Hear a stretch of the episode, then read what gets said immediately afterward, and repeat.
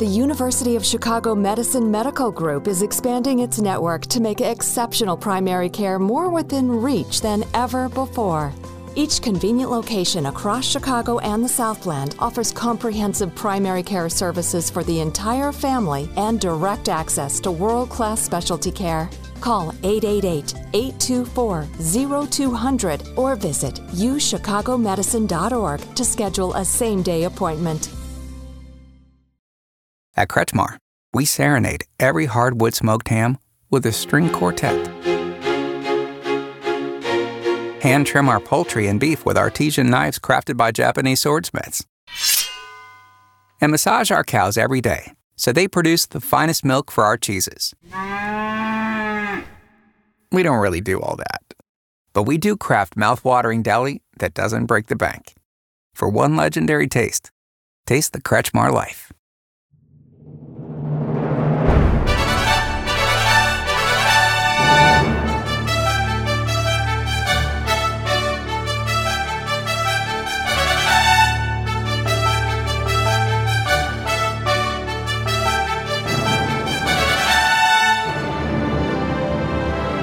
Using free speech to free minds. You're listening to The David Knight Show.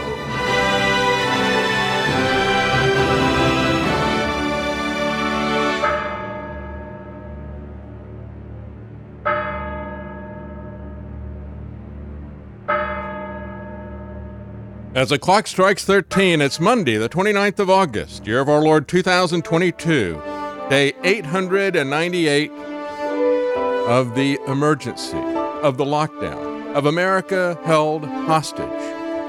Make no mistake about it, it is the executive order that is closing in on a thousand days. And now we have people all over the media saying, well, We told you the truth all along. You know, we were right from the beginning. And uh, it's not President Trump's fault. He was just lied to. He doesn't know any better. Look, it's the executive order, folks. The executive order, yes, the vaccine is killing people. It's a massive criminal fraud, depopulation, brought to you and enabled by the executive order. And they still won't talk about that because they don't want Trump blamed. Uh, but we'll talk about the uh, EV MacGuffin first. And then we're going to get into uh, the winter of our discontent, which is coming up as well. And we'll talk about updates on uh, the toxic meds. Uh, there is a lawsuit coming out against Pfizer. Against Pfizer. They're not protected from fraud. If they win, it could be $3 trillion. I hope they put them out of business. We'll be right back. Stay with us.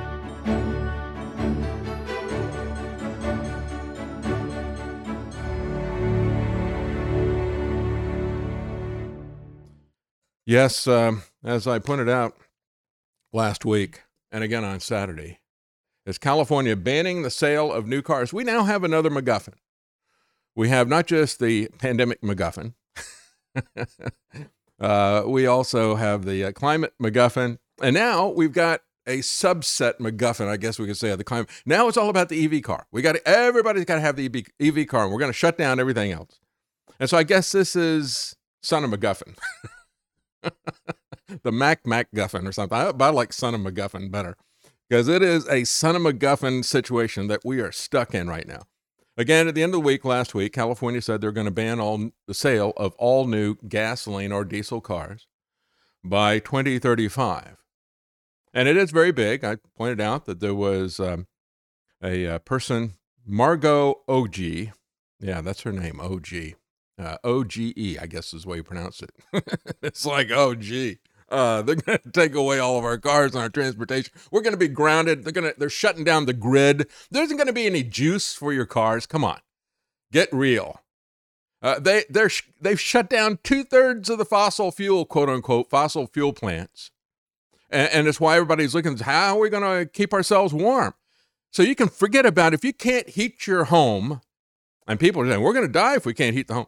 Well, guess what? That's going to take priority over your EVs, and it already has in China. They shut down the charging of electric cars. Uh, it's a pipe dream, a fantasy. There's unicorn farts that we're destroying the world for. Stop falling for their nonsense. But it's not just California. Another, another state has already joined them.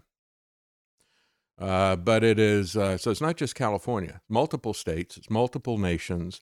but it's also the car companies themselves. The car companies jumped into all this stuff before California did. You see, they're not having a pitchfork jabbed in their back to prod them along into this dark future. Uh, they were more than willing to do it. That's what ESG is about, you see. Um, it means that uh, uh, it means that uh, these these companies, Coca-Cola wants to portray uh, all white people as racist. They don't care if you buy their product. They really don't care.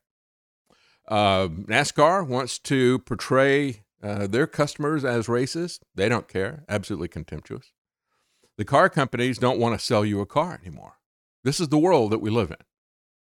This is the world that we live in where Jared Kushner says that uh, his generation will be the first one to live forever or the last generation to die.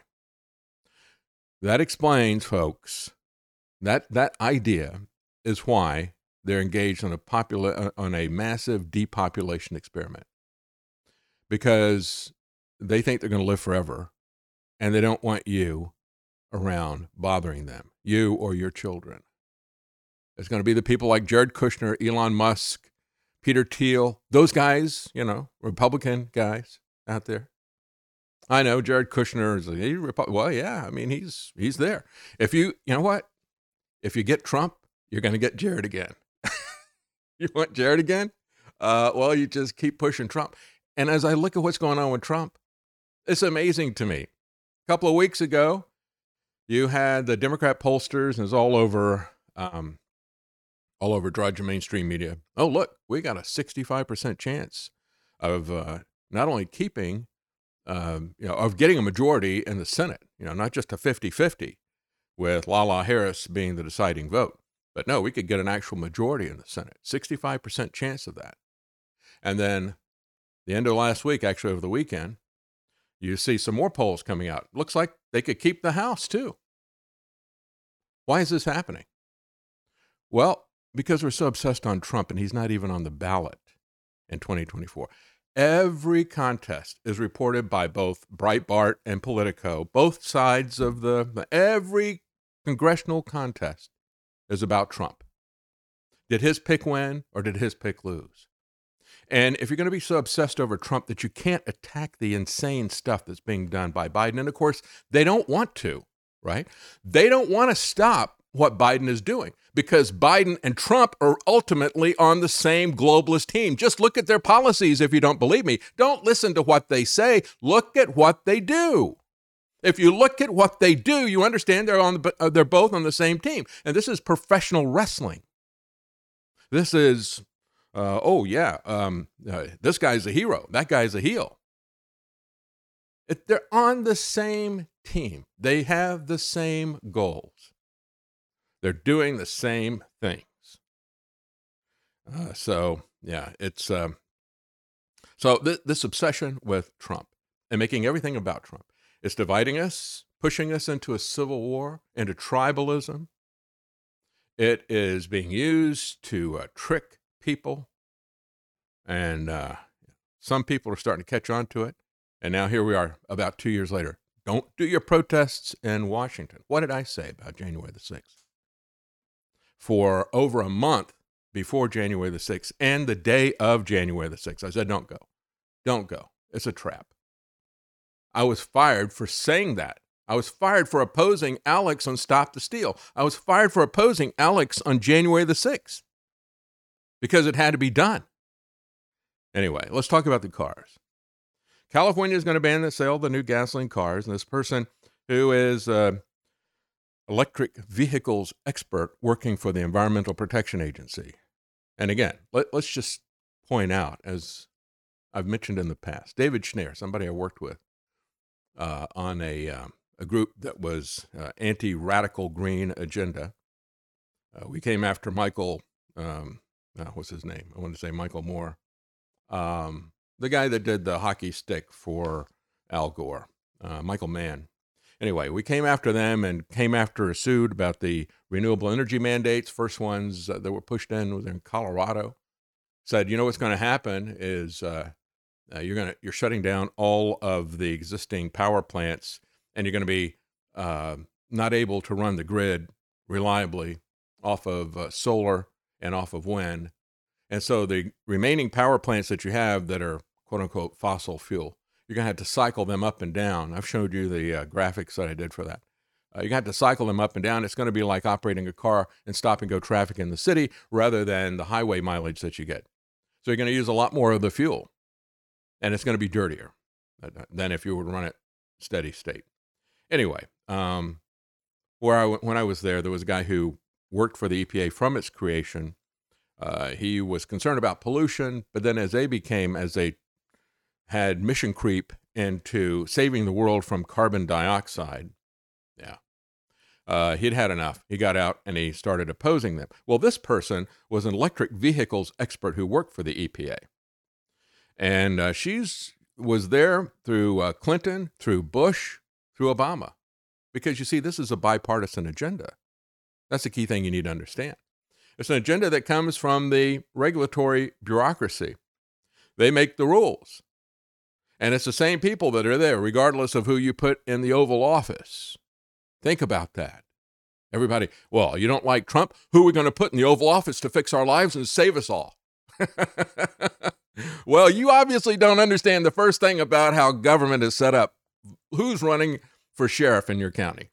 that's the only place we got any hope left whatsoever.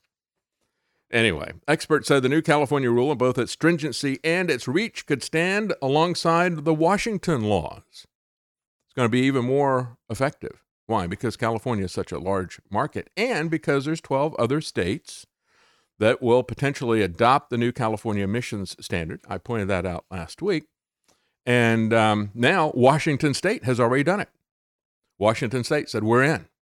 And in Virginia, you have uh, Youngkin, the uh, governor there, says, well, uh, you had um, uh, my predecessor there, um, the the blackface Democrat. Uh, he uh, signed us on to, um, uh, you know, Ralph Northam signed us on to follow whatever California does. And so if the uh, if CARB, the California Air, uh, what does it stand for? Um, the California Air Resources Board, CARB, CARB. Uh, he wants to put Virginia on a no carb diet.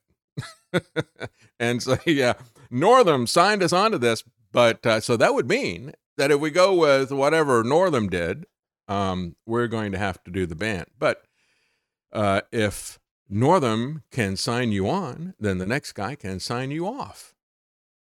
Because that's where we are right now. We have governors who bypass the legislature, and we have presidents who bypass the legislature.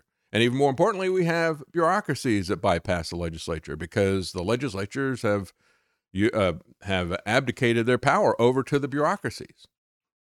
You know, the legislatures don't even matter anymore because uh, these uh, regulatory agencies do whatever they wish.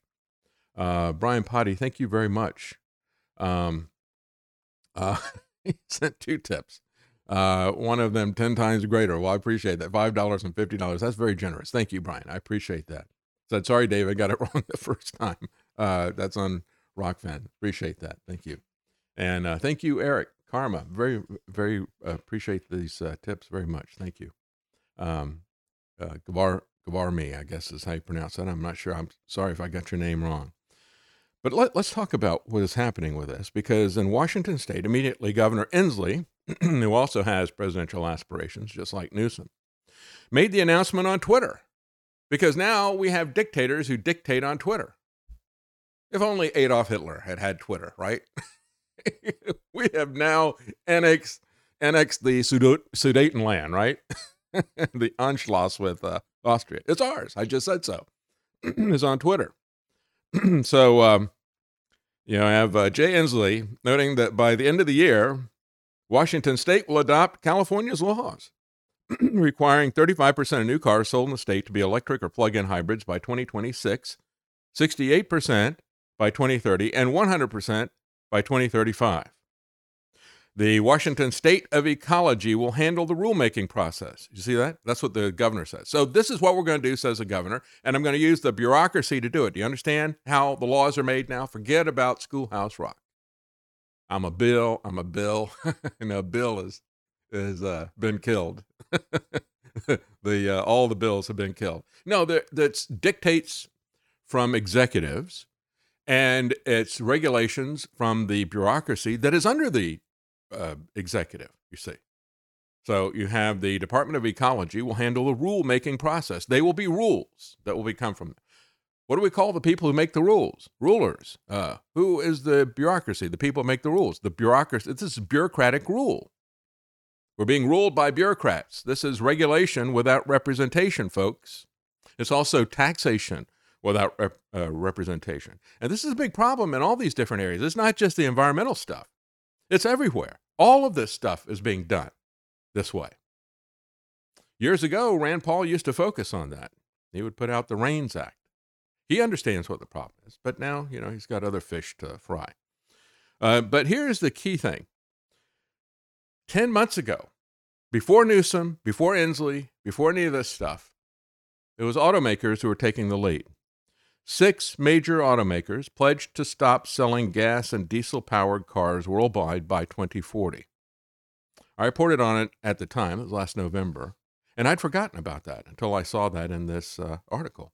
So here are the companies Ford, GM, Volvo. So that's the big three right there because uh, Volvo owns um, Chrysler now, I believe. Stellantis, I think, is owned by Stellantis owned by. Look that up, Travis, and uh, because otherwise people have to write me emails if I got that wrong. Um, but basically, um, you know, Chrysler's foreign owned, I think by Volvo via Stellantis. But anyway, Ford and GM and Mercedes Benz and Jaguar Land Rover all signed on in November, last November, at the UN Climate Change Conference. See where it's coming from? The purpose of the UN is to build consensus and to pull the companies and the countries together, but especially Davos, because you have to have an executive who's doing this stuff. And, and uh, Davos is, for the most part, matching up the corporations and the uh, billionaires, but sometimes they just go directly to the UN. But it is a partnership between the UN and Davos. And so at the November UN Climate Change Conference, 30 countries and six major automobile companies and two dozen uh, no chrysler uh, no that's they were owned by fiat and then uh, look up stellantis see who owns stellantis. Uh, fiat sold them um, two dozen fleet operators including uber all signed on to this. And the agreement includes discontinuing all sales in leading markets by 2035 so sorry, Newsom, sorry, Inslee, you've uh, been outflanked by the UN loving corporations that are focused on ESG, Sustainable Development Goals, SDG, ESG, SDG. Uh, and so uh, you're not going to be able to buy a car because these people aren't going to make them. They're only going to make battery EVs. Um, yeah, there's Stellantis. And uh, so, who owns Stellantis? Is that uh, that's the question? Um, you notice what's missing on here. You know, we have the usual suspects in uh, uh, from Davos, the governments of Canada, Britain, other European countries like France, Spain, Denmark, Netherlands have all set goals for phasing out the sale of gasoline-powered vehicles. Right, uh, but when you look at the corporations, they're the ones that are really going to make this stuff work because if they don't make the cor- they don't make the cars. Who's uh, who are you going to get them from? And you know who's not on that list? No Japanese companies. Toyota, largest uh, automobile manufacturer, is not there. No Chinese companies. No South Korean car companies. Um, so yeah, who owns Stellantis? What does it say? I'll let you uh, tell me. Um, anyway, um, so is that still Fiat? Uh, yeah, it looks like it's a just a merger of the Fiat company and a French PSA group. Oh, okay. So 50-50. So it's uh, French Italian. Um, so there you go. Stellantis. So they're not on the list, but they're not American anyway. so we got the big two. The big two are on the list. So it's Ford, General Motors, Mercedes, Volvo, Jaguar, and um, and Land Rover. Okay, so the uh, but but it's no Japanese car companies, no Chinese car companies, no South Korean car companies. Hyundai's not there, Toyota's not there, Nissan, Mazda, not there. Uh, isn't that interesting? Because this is all political, you understand. And I think it's also interesting that uh, Hyundai and Toyota would still be working on things other than just an electric battery car. They may wind up with the whole shebang because they may wind up with the only thing that people can get fuel for. Because if you're limited to the to charging it over the grid, then um, you're out of luck. And if they can find some way to do an electric vehicle that uses uh, hydrogen, and there's a lot of technical issues with it, as well as infrastructure issues as well. Uh, but if they can find some way to do it, it may, may be the only game in town because they're going to shut down the production of uh, fuel as well. Uh, that's what we're already in the process of. So you have the government's usual suspects are all saying they're going to phase this stuff out 2030 to 2040. So that brings us back to Glenn Youngkin, who says he's going to get off of this. Um, he said, in an effort to turn Virginia into California, liberal politicians who previously ran our government sold Virginia out by subjecting Virginia drivers to California vehicle laws. Uh, Youngkin wrote on a statement on Twitter. That's where they all go to talk anymore. Uh, now, under that pact, uh, Virginians will be forced to adopt the California law that prohibits the sale of gas and diesel fueled vehicles. I'm already at work to prevent this ridiculous edict that's what it is. From being forced on Virginians. California's out of touch laws have no place on our Commonwealth. Well, you know, EV owners were left shocked after China began shutting down charging stations. And um, this isn't uh, from this particular incident, but this is uh, a large line already, uh, once before, of cars in China, EV cars, trying to get charged. Uh, here's the uh, EV MacGuffin and what it looks like when you're trying to get a charge.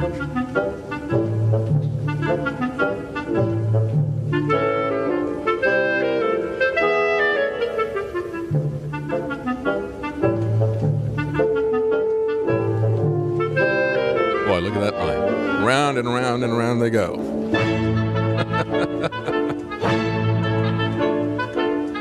worse than the gas lines of the 1970s. Still going. Aerial view. Uh, so, EV owners in China, as I reported last week briefly, because uh, uh, why is this happening? It, it's um, interesting. You know, the Tesla had its, um, they announced a rollback, a significant rollback at charging stations being shut down uh, because they were told to by the government. And then uh, one of their competitors, Neo, or NIO, I don't know how you pronounce it, N I O, uh, that company is the one that offered the battery swapping. So you drive your car up, you know, they lift it up on a jack and they pull the uh, the dead battery out or the low battery, and they put a, uh, uh, a freshly charged, fully charged battery in, and you're on your way. That's the fastest way that they could do it. Uh, still, probably slower than filling up with your uh, with your uh, with gasoline.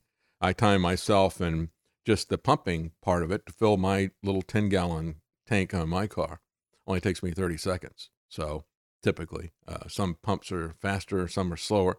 Uh, but um, anyway, uh, I don't think they could swap that thing out in 30 seconds. But uh, they have battery swapping stations, and um, so the government told them to shut down as well. Uh, you're not going to be able to charge the stuff there. So the uh, why is this happening? Because you know China. Why is China having problems with this and telling them you got to shut down the charging stations? Well, they don't have enough power on the grid. But why don't they have enough power on the grid? See, China is not shutting down their fossil fuel generation. China is building massive numbers of uh, fossil fuel companies. They are building uh, new refineries, unlike us. You know, they last year they kicked off on a multi-billion-dollar refinery. Uh, we haven't built one in decades, and as one um, CEO said, CEO of Chevron said, "I don't think the U.S. will ever build another oil refinery." But they're building them in China, so I guess we can go get our stuff from China. That'll be great. Just as all the people who are pushing globalism in the lifting up stage you know, back in the 90s, all the libertarian think tanks and Reason Magazine would say, you don't want to have any manufacturing in America. You can get it from China. They got slave labor anyway. You don't want to do that kind of dirty, dangerous work. And so now I guess the same thing is true. The air is going to be really dirty in China, but who cares? You know, we're not talking about global climate change, are we? Oh, yeah, we are. So why doesn't it matter when it's dirty power plants in India and China? Uh, some environmentalists who actually believe in the climate MacGuffin are actually upset about that. And they see the climate, uh, the Paris Climate Accord as uh, a scam. They see it as only about shifting money and power around. And they're right about that. Uh, you may have fooled them on the climate change stuff, but you're not fooling them on the corporate crony capitalism stuff and on the uh, reshuffling of the deck. The University of Chicago Medicine Medical Group is expanding its network to make exceptional primary care more within reach than ever before. Each convenient location across Chicago and the Southland offers comprehensive primary care services for the entire family and direct access to world class specialty care. Call 888 824 0200 or visit uchicagomedicine.org to schedule a same day appointment. At Kretschmar, we serenade every hardwood smoked ham with a string quartet. Hand trim our poultry and beef with artesian knives crafted by Japanese swordsmiths. And massage our cows every day so they produce the finest milk for our cheeses. We don't really do all that. But we do craft mouth-watering deli that doesn't break the bank. For one legendary taste, taste the Kretschmar life. And that's what this is about. So, but that brings us back. So why are they having problems in China if they can build all the power plants that they want, and they do, and they can build coal power plants, and uh, they don't have to make them clean either?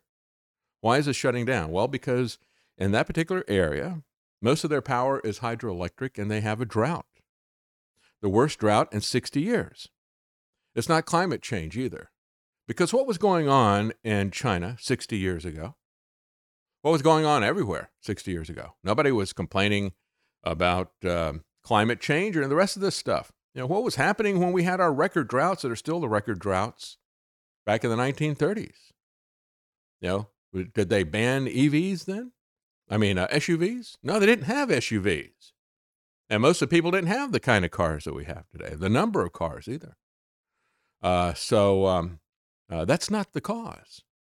You know, we've had these droughts before, and um, you know they love to say, "Well, you know, this is the worst drought in a thousand years." I like to say, "Well, show me the Stone Age SUV that caused the droughts a thousand years ago." But you're telling everybody it's because of what we're doing. So they have a drought, which is something that happens from time to time, and the drought is causing power outages because they've decided that uh, they're going to generate power via hydropower. There's always a trade off with everything that you choose. I mean, hydropower is one of the best things you could use. It just uses gravity, basically. Uh, but uh, you got to have the water in quantity. Secondly, uh, because it is hot and dry, they have record demand for electricity. So this shows us what is going to happen everywhere. And they've already said that they will add uh, additional charges for people who have chargers in their homes for the for the cars.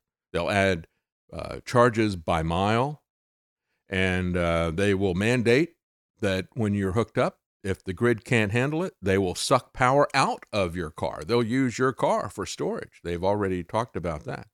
So, this is about rationing transportation. It's about ending the freedom of mobility. It's about putting these woke corporations, you understand why GM and Ford are doing this, right? Because they see themselves as mobility companies. They've rebranded themselves. And even as they had uh, phenomenally successful truck programs and SUV programs, they were making record profits, they fired the CEOs who were in charge of that. And they put in a CEO who is going to transition them into a mobility company where they would rent you your transportation by the ride. They don't want to sell cars. They don't want to lease cars. They want to rent this to you by the ride. That's what Ford has pointed out. That's what GM has pointed out. That's why GM is doing the cruise experiment in San Francisco right now. They have driverless taxis. Uh, all of them went to one intersection and blocked it. Just stopped.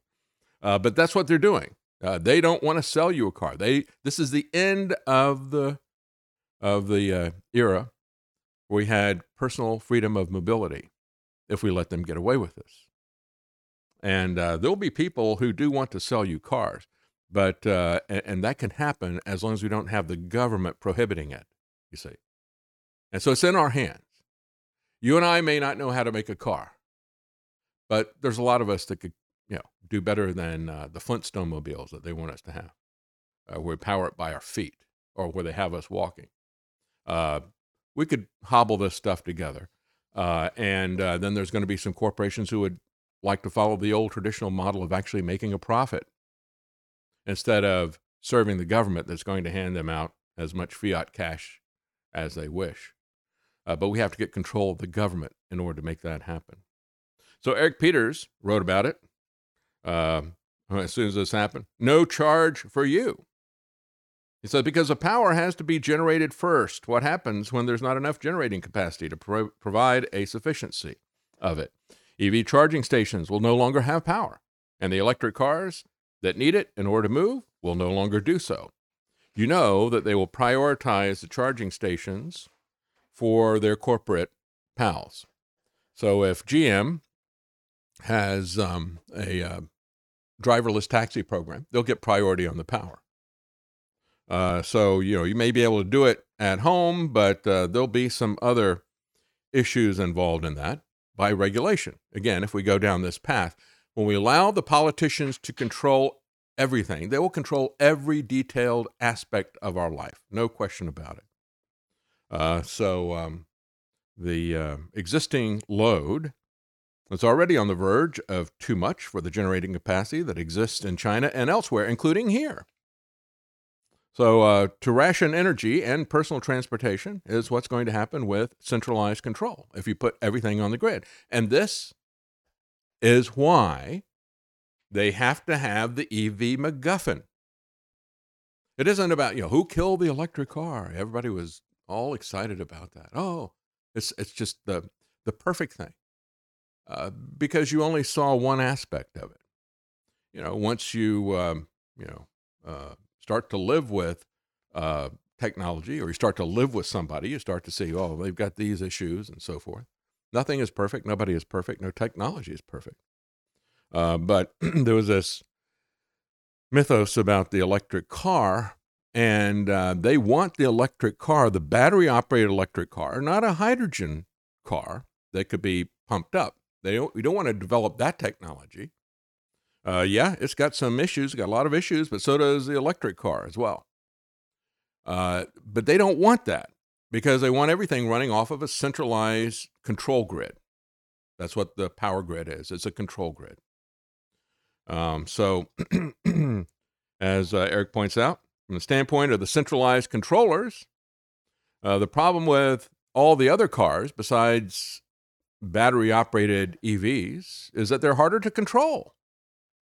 That's why you will have an EV battery car or nothing, and it's going to most likely be nothing. Everything else runs on decentralized power. As people like to say, well, if you lose electricity, you can't have the pumps won't pump the gasoline in there, as Eric points out. Well, uh, they could have a diesel generator at the at the gasoline station. Uh, you could have a five gallon gas can to get you somewhere as well. Uh, so uh, they um, they want to have something that is centrally controlled.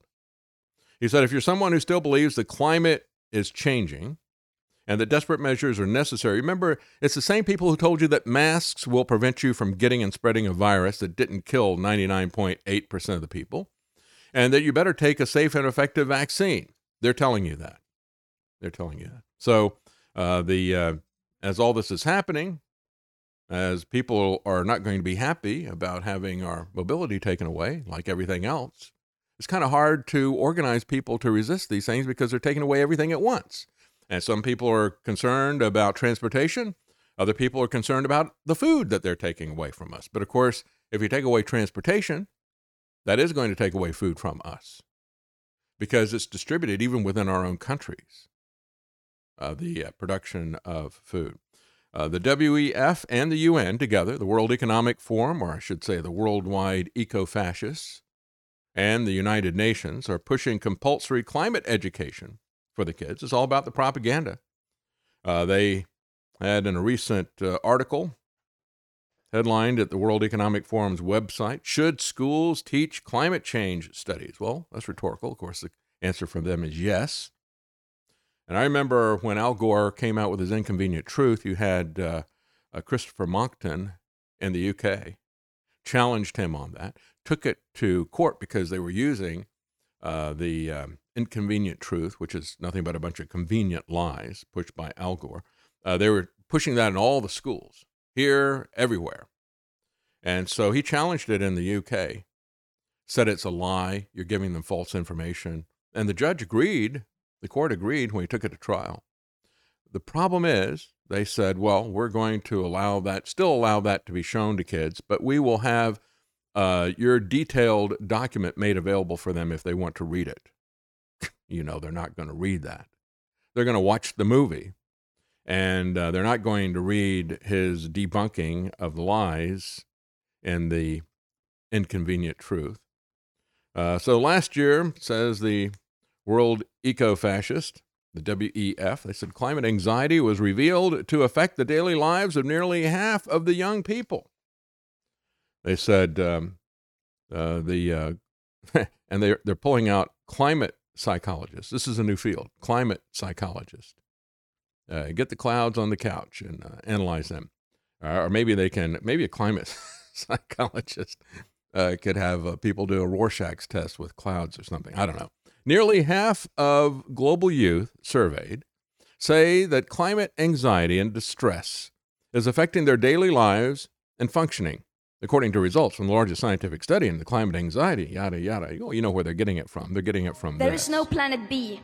There is no planet blah. Blah, blah, blah. Blah, blah, blah. This is not about some expensive, politically correct green act of bunny hugging or blah, blah, blah. Well, actually, it is all about the blah, blah, blah bunny hugging. That's exactly what it's about. And interestingly enough, the same people who brought you the lies about lockdowns and vaccines, uh, the medical establishment is jumping in on this with both feet as well. Everybody's juggling for a place at the climate MacGuffin table. The Lancet, and uh, the Lancet has a, uh, uh, the Lancet is uh, kind of the, um, uh, the Journal of the American Medical Association equivalent in the UK. And they have a, uh, a publication at the Lancet called Planetary Health. Planetary Health. You know, when I look at this stuff, I, I just, if people don't understand that it's the executive order for lockdown and how we've allowed our presidents and governors to become dictators and how the president can funnel unlimited amounts of cash to the governor dictators to get them to do whatever they want through through their health bureaucracy. If we don't understand that, just how much longer is it going to be before Biden declares a an executive order declaring a climate emergency, just like Trump did with COVID nearly 900 days ago? What's it going to take? I mean, when is that going to happen? Will it happen after the midterms? Is that when Biden is going to declare with an executive order a climate emergency? They can do anything they wish, anything they wish, and get away with it. I mean, if you look at what he did with a loan situation, that should concern you because this is what the Republicans are not talking about. I haven't seen anybody talking about the fact that Biden created an entitlement program by executive order. By executive order. And this is insane. And this is a massive uh, program. Like I said, I don't think it's 300 billion would be gigantic anyway. 300 billion, if that were true, would be nearly half of what the entire defense budget is. And we're talking about, you know, buying all these expensive military weapons, paying for the salaries and the health care and the benefits and the transportation of all the troops, all of their uh, ammunition, you know, for the for the guns as well as the tanks and the bombs and all the missiles and everything, all of that. We're talking about half of that for the um, uh, for the educational thing, except that it's a lot more than that. It's not 300 billion. It's more like a trillion dollars. It's bigger than the military budget. Now, of course, that's going to be over a few years, but um, uh, it, people are talking about what a bad policy it is. The Washington Post thinks it's a bad policy. Uh, the um, Wall Street Journal thinks it's a bad policy. Both of them agree that it's a bad policy. That's pretty pretty bad. However, they think it's a bad policy because of uh, you know rewarding a particular type of behavior and punishing people who saved, who worked for this stuff, the unfairness of it, the cost of it. These are the things that they're talking about, and all that stuff is true. But nobody is talking about the precedent that this sets. That you can create out of thin air, a president can create an entitlement program like that, that big. I don't understand why they're not. Well, I know why they're not talking about it because both the Republicans and Democrats want that. And that's why they're not talking about Trump's executive order that's nearly 900 days old. They like the idea that they can operate as dictators. We've seen that mentioned by Justin Trudeau. We've seen it mentioned by George W. Bush. All of them say, well, I wish I could just dictate to people like they do in China. Well, China is the beta test for all this stuff. And yeah, that's what they are doing right now. Anyway, the Lancet Planetary Health publication says climate anxiety and dissatisfaction with government responses are widespread in children and young people because they've got this, you know, Greta and the rest of the people scaring them to death all the time. Um, a perceived failure by governments to respond to the climate crisis is associated with increased distress. There is an urgent need to further research into the emotional impact of climate change on children and young people, and for governments to validate their distress and so forth. Well, you know, if you don't want your kids stressing out about what gender they are, if you don't want them stressing out over uh, climate change, um, just don't feed those lies to them. Uh, did you ever stress out about those, Travis? I don't think so. Um, he was never worried about his gender. He was never worried about climate change. Can't uh, say they've really mattered that much to me over the years. I don't. Forget about it. You're fine.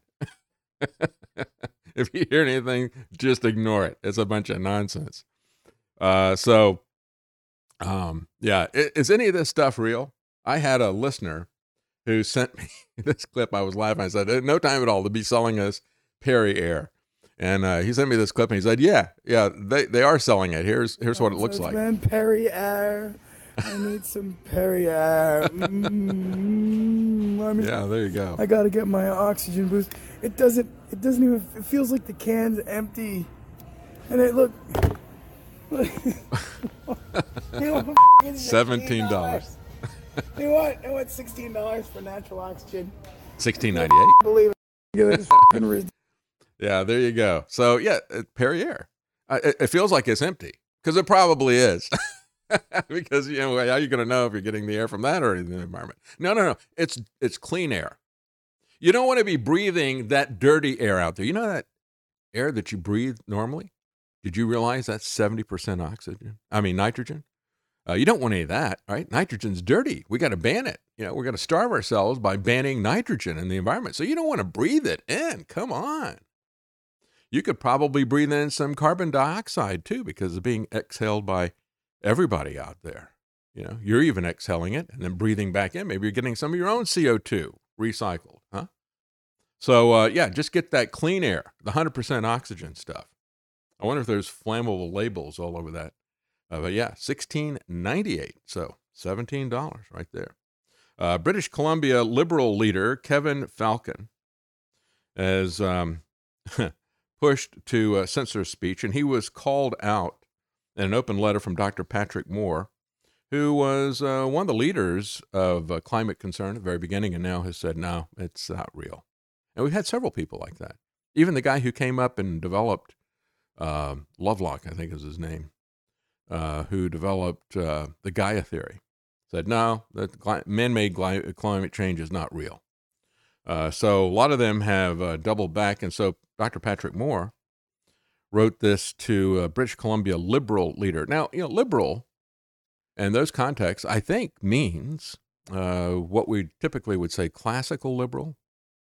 You know, the Liberal Party in uh, in Australia, for example, uh, was not the socialist Marxists like we have here, although that may be what they are now. But it originally began of people who were classical liberals, people who wanted liberty.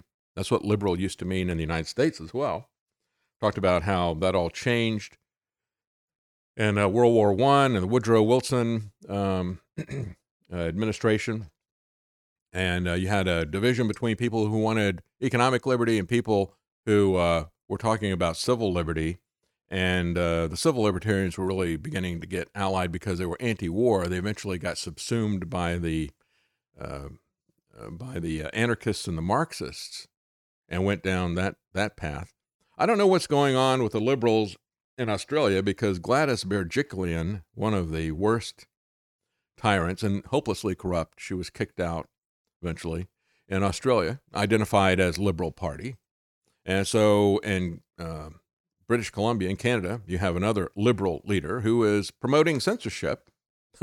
and so uh, Dr. Patrick Moore said, Dear Kevin, is it not in the tradition of quote unquote liberalism, unquote, to support free speech and a healthy exchange of ideas and facts? Your firing of John Rustad for retweeting a tweet of mine will go down as a huge error in judgment. There is no actual proof or even evidence that there is a climate emergency. But it is absolutely certain that CO2 is the basis for all life, as all life is carbon based. And all the carbon in life comes from CO2. And there is absolutely no hard evidence that CO2 is now or has ever been a primary driver of global temperature. Never mind the entire climate, which includes a lot more than temperature. This is one of the issues with Michael Mann.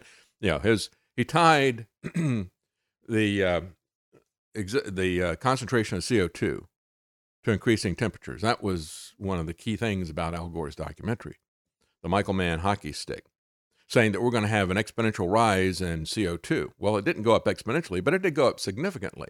And uh, he coupled the two of them together, said when CO2 rises, so will temperature. Except that didn't happen. We had a rise in CO2, but we didn't have a rise in temperature.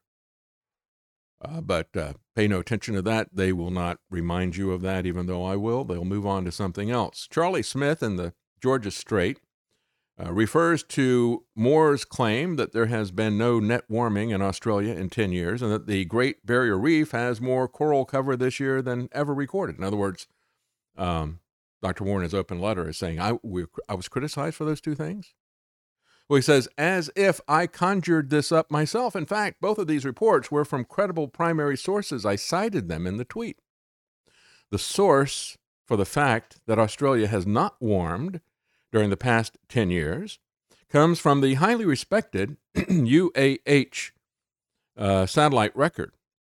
And um, he said the Coral Reef Report is from the Australian Institute of Marine Science, the peak government sponsored body monitoring the Great Barrier Reef itself, monitoring it for 36 years.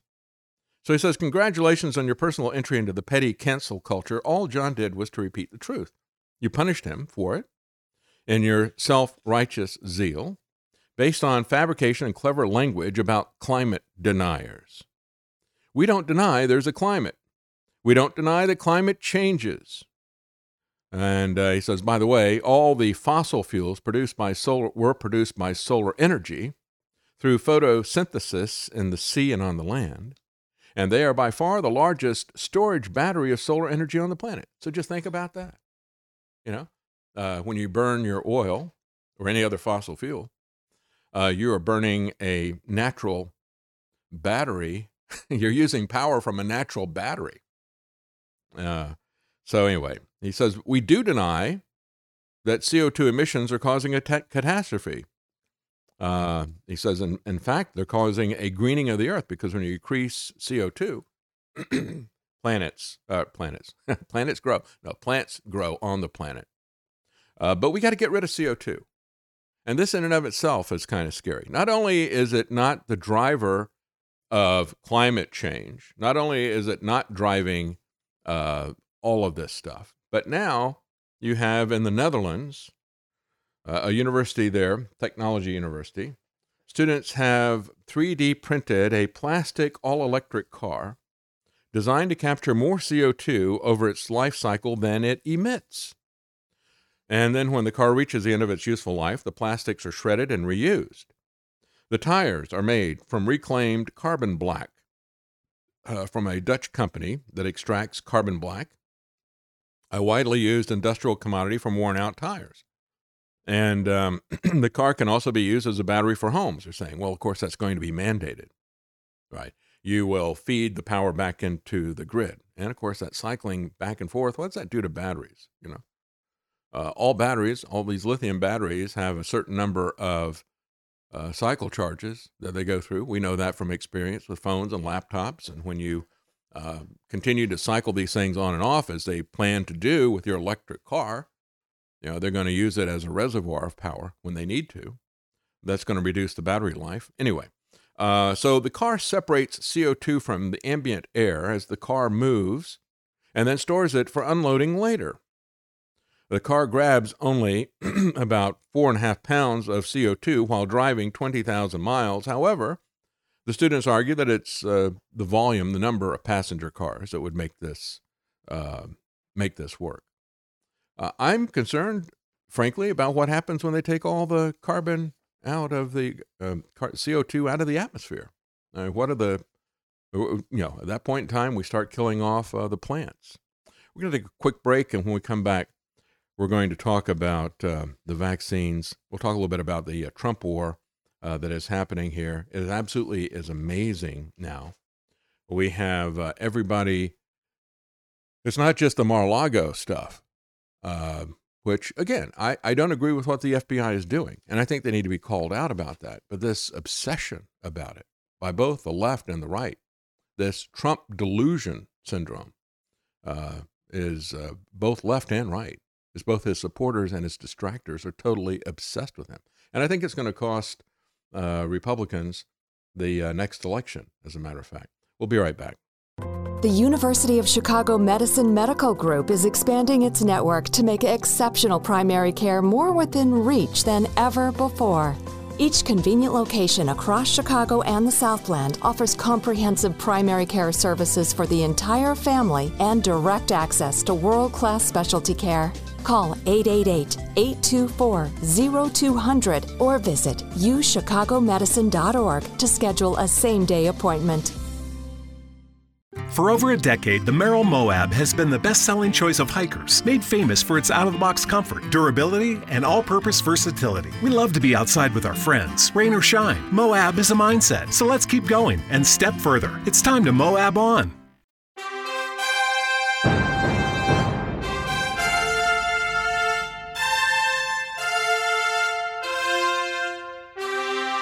Common Man. They created Common Core to dumb down our children. They created Common Pass to track and control us. Their Commons Project to make sure the commoners own nothing. And the communist future. They see the common man as simple, unsophisticated, ordinary. But each of us has worth and dignity created in the image of God. That is what we have in common. That is what they want to take away. Their most powerful weapons are isolation, deception, intimidation. They desire to know everything about us while they hide everything from us. It's time to turn that around and expose what they want to hide. Please share the information and links you'll find at thedavidknightshow.com. Thank you for listening. Thank you for sharing.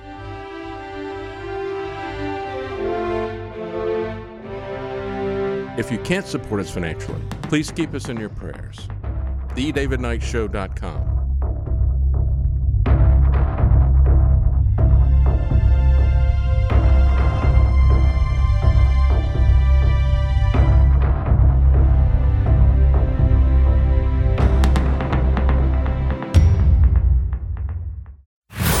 If you like the Eagles, On a dark desert highway, the Cars, and Huey Lewis in the News, they say the heart of rock and roll is still beating. you'll love the Classic Hits channel at APS Radio. Download our app or listen now at apsradio.com. All right, and I wanted to before we leave the energy uh, stuff. I had a uh, a letter from a listener, from Fred, who was talking about uh, solar power. As I mentioned last week, I said, look, every technology's got its downsides, and, and it's not to say they can't be fixed, but you need to be aware of what they are. There are health conditions that are associated with uh, windmills being nearby. Uh, it's a low frequency uh, that is pretty strong, causes people to have uh, tinnitus and uh, uh, not be able to sleep and other things like that. They actually have a, a name for it, for the particular syndrome. I said you also need to be aware of the fact that if you have um, solar panels, that um, whether you're feeding them, if you're feeding them into the grid, you got smart meter issues and things like that. Of course, you can have a smart meter and not have solar panels. Uh, but uh, if you got solar panels, you probably have a smart meter, and uh, should be aware of uh, the uh, EMF uh, issues with that. And also, if you have solar panels, either way, whether you're using it yourself in your own battery system or you're feeding it back in the network, you're going to have inverters that are involved. And the inverters frequently create uh, what some people call dirty electricity because the transients that are there, those high frequency transients, uh, have um, got their own issues. You know, different frequencies, whether you're talking about, uh, you know, just like the low frequency uh, uh, air pressure issues with the windmill stuff, the, uh, the, electricity uh, has health effects as well, and it varies based on the frequency. It's one of the reasons why we talk about 5G. We don't really know what those are going to be because we don't uh, haven't done any experiments for those particular frequencies. And in the past, you've had Alan Frey, who was working at the time for I think it was the Navy. It's the only time the the government has looked at biological effects of electromagnetic radiation and he came up with the Frey effect. You could actually, at certain frequencies, you would actually hear clicking noises. And um, uh, that's not surprising. The next big field coming from the pharmaceutical companies is going to be electroceuticals. There's uh, a lot in your body that responds to uh, EMF and uh, other things and to electrical inputs. Anyway, this is from uh, Fred. And um, he wanted to uh, talk a little bit about uh, solar and and push back against uh, some of the things that I was saying, talking about how these things could be fixed and how they have used it. And I thought it was a very good letter because uh, he points out, uh, just like we should always be aware, with any technology there are fixes for it, and there's nothing that's perfect. But here's what he had to say. He said. Um, this is about the third time I've heard you address solar and felt I should respond. I had sent you some pictures some time ago. Guess they got uh, gone about the time of your move to Tennessee. Uh, he said, About a year ago, after my fight with the smart meter people, I decided to look into the solar thing. And we're not just entering the testing phase of going off grid. You and your guests were pretty much correct in that you were saying, and what you were saying, Eric, Joel, and some others. But you missed uh, much information about how they're used. Sure, if you want to power your whole house, better bring your checkbook uh, because it's not really ready for prime time yet for Joe Sixpack and Sally Housewife. What you miss, though, is that there is an in between setup that is working for us. We have four refrigerators, two chests, uh, freezer chests, one beverage, and, or, well, it says two chests, one freezer, uh, one fridge, freezer, and a beverage, and had switched over to LED lamps for a whole house. Sure, the initial expense is substantial approximately $12,000. But this is not just about saving money. Uh, it's not about saving money. Uh, if you're doing that, you're wasting your time, effort, and energy. As of now, we start off grid about 5 to 6 a.m., and we place the grid back on about 7 p.m. So we have about 14 kilowatts of solar input. He says, I'm not going to go into details about the charge controllers, the inverters, the solar panel outputs, etc. It's too long a discussion. Uh, but he says, as of now, we can run our whole house all day, just not turning on everything at once. We also installed a wind turbine and controller, and at present, not enough wind to make any assessment just yet. And uh, so he um, uh, put some, uh, sent some pictures also of his uh, the power output from his inverter. So he says, here's the takeaway: number one, protect your refrigeration. Number two, switch to LED lamps. Number three, calculate your loads. Number four, shield your smart meter, as he puts a stupid meter in quotes, and then ground the screen. I the only thing I don't understand about that is uh, if the uh, smart meter, I thought the smart meters were wireless. Uh, so if you uh, if you shield it, um, I don't know uh, how that thing works, but maybe there's something about that I don't understand. I haven't done anything about uh, our meters here, actually. But anyway, that's that's a good point. You know, you can use it uh, selectively. Make sure you keep your refrigerated stuff going, and and you have that there so that uh, if you lose power, you don't lose all the food that you've stored up. Uh, the other part of it is uh, that he didn't mention there, which I would have thought would be a part of it as well, is to uh, get your water pump if you are not on uh, city water. If you're on a well, you want to make sure you got your water pump on your solar panel as, as well. So uh, there's certain things that you can do with it, absolutely, and it's not simply about saving cost.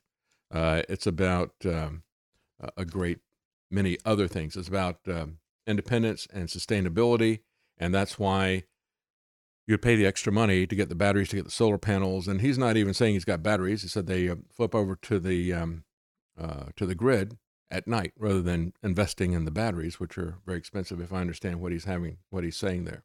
Let's talk a little bit about the Trump wars, uh, because I've had people send me uh, articles. As a matter of fact, uh, Mark sent me uh, Wayne Allyn Root defending Trump on the vaccines, and then here's Stephen Moore defending Trump about the recession and the economic stuff. America would not be in a recession now if we had Trump says Stephen Moore. Stephen Moore, former economic advisor to the Trump White House, in a Newsmax interview, said that he's convinced that if former President Trump had been reelected for a second term, America's economy would not now be in what he describes as a mild recession. See, this is the kind of garbage that Trump had in his administration. That's one of the reasons why he couldn't get anything done. Uh, but he put those people there. He's responsible for hiring them, and he's responsible for getting rid of them if they're garbage. And he did more than enough of that, right? He had a lot of very high profile firings. He even fired people who were not just his appointees in his cabinet, but he fired FBI agents, you know, Comey and others who were uh, part of the civil uh, service, right? If you can fire an FBI director, uh, can't you fire Fauci? Oh, we'll see, he said, as his crowd was chanting, Fire Fauci, Fire Fauci. Well, we'll see about that. Just reelect me. Well, he had 60 days to fire Fauci, but he didn't do it. Anyway, um, you know, when you uh, when you look at this, certainly, as I said before, Biden has been throwing our fuel on the fire. He's been throwing our gasoline and diesel and everything else he can on the fire. But it is a Trumpster fire, or a dumpster fire, if you will. But it's a Trumpster dumpster fire fire. And he was the one who started it. He started it with a lockdown. Where was Stephen Moore, economic advisor to the Trump White House? Where was Stephen Moore when Trump decided that he was going to lock everything down and then give tens of millions of dollars to governors like Gavin Newsom to do whatever tyranny he wanted to keep his uh, foot on people, or Whitmer, or Cuomo, or whatever? Where was uh, Stephen Moore saying maybe it's not a good idea, President Trump, to destroy the middle class, to destroy uh, small businesses and to tell them that they're not essential. Where was Stephen Moore with that economic advice? And now he wants to tell us he's just a political hack. These people are just political hacks. He says, uh, no question, we're in a mild recession right now. Yeah, he won't even admit that. And then uh, Mark says, uh, you won't believe this. Wayne Allyn Root is saying that Trump is not responsible for the Trump shot. Can you believe it? He says Fauci, the CDC, the WHO, the Biden administration, they're all responsible for the thing. But he glosses over the fact that Operation Warp Speed was Trump's baby. He glosses over the fact that Trump is still bragging about his shot. I, I talked about Wayne Allyn Root a while back. I said, you know, here's a guy who is correctly pointing out look at the people at my wedding. Forget, was it eight months or something? Six months after his wedding? Um, he said, uh, look at this. I had a tremendous uh, number of people who were guests at my wedding that were vaccinated, I'm assuming, from their politics and their orientation and other things like that. He didn't actually ask them, he couldn't, but he said a tremendous number of them have uh, come down with serious debilitating health programs or died in just a few months. Not a single one of my unvaccinated friends has died within the last few months. Yeah, that was one thing. But uh, he's talked about it in many different ways. And yet he continues to defend Trump. And as he was talking about that, he was writing op ed pieces saying, President Trump, stop bragging about your Operation Warp Speed. Come on. Then you have the people like Mark Levin, furious that Biden was taking credit for what Biden had just, as a candidate, uh, poured uh, scorn on the fact that the vaccines are being rolled out with adequate test, without adequate testing. Then immediately, he, when he becomes president, he says, "Oh yeah, I love these things." And so uh, Mark Levin's like, you know, you gotta give give Trump a ticker tape parade, and you gotta you gotta say that these things are uh, you develop these things and so forth. Uh, Biden is trying to steal this from you. Within a year, when the boosters are going out, exactly the same thing. Mark Levin is claiming that Biden is using us as guinea pigs when the boosters are exactly the same as the first two shots. That didn't work. The miracle shots uh, for the ticker tape parade. So we've seen this type of thing. It's all political. And so here's what Wayne Allyn Root said in a, a Gateway Pundit um, uh, op ed piece. He says every day it becomes more clear what a disaster the COVID vaccine is. Data from all over the world is showing proof that those who are vaccinated are much sicker, more often hospitalized, and dying in far higher numbers than the unvaccinated. He said, In the beginning, I was one of the only radio and TV hosts pointing out what a disaster this was and how terrible the early results were. But I sure was feeling mighty lonely. Most conservative TV and radio hosts went along with the fraud. Of course, it turns out that their networks are paid millions of dollars to cover up the deadly results from the COVID vaccine. now, this is, uh, we're in the season now where everybody is saying, see, we told you so. Say, I, I told you this from the very beginning. Uh, I don't have to go down that route. If you're watching this program, you know. And uh, you know who was telling you that and who was not telling you that because they wanted to cover up for President Trump.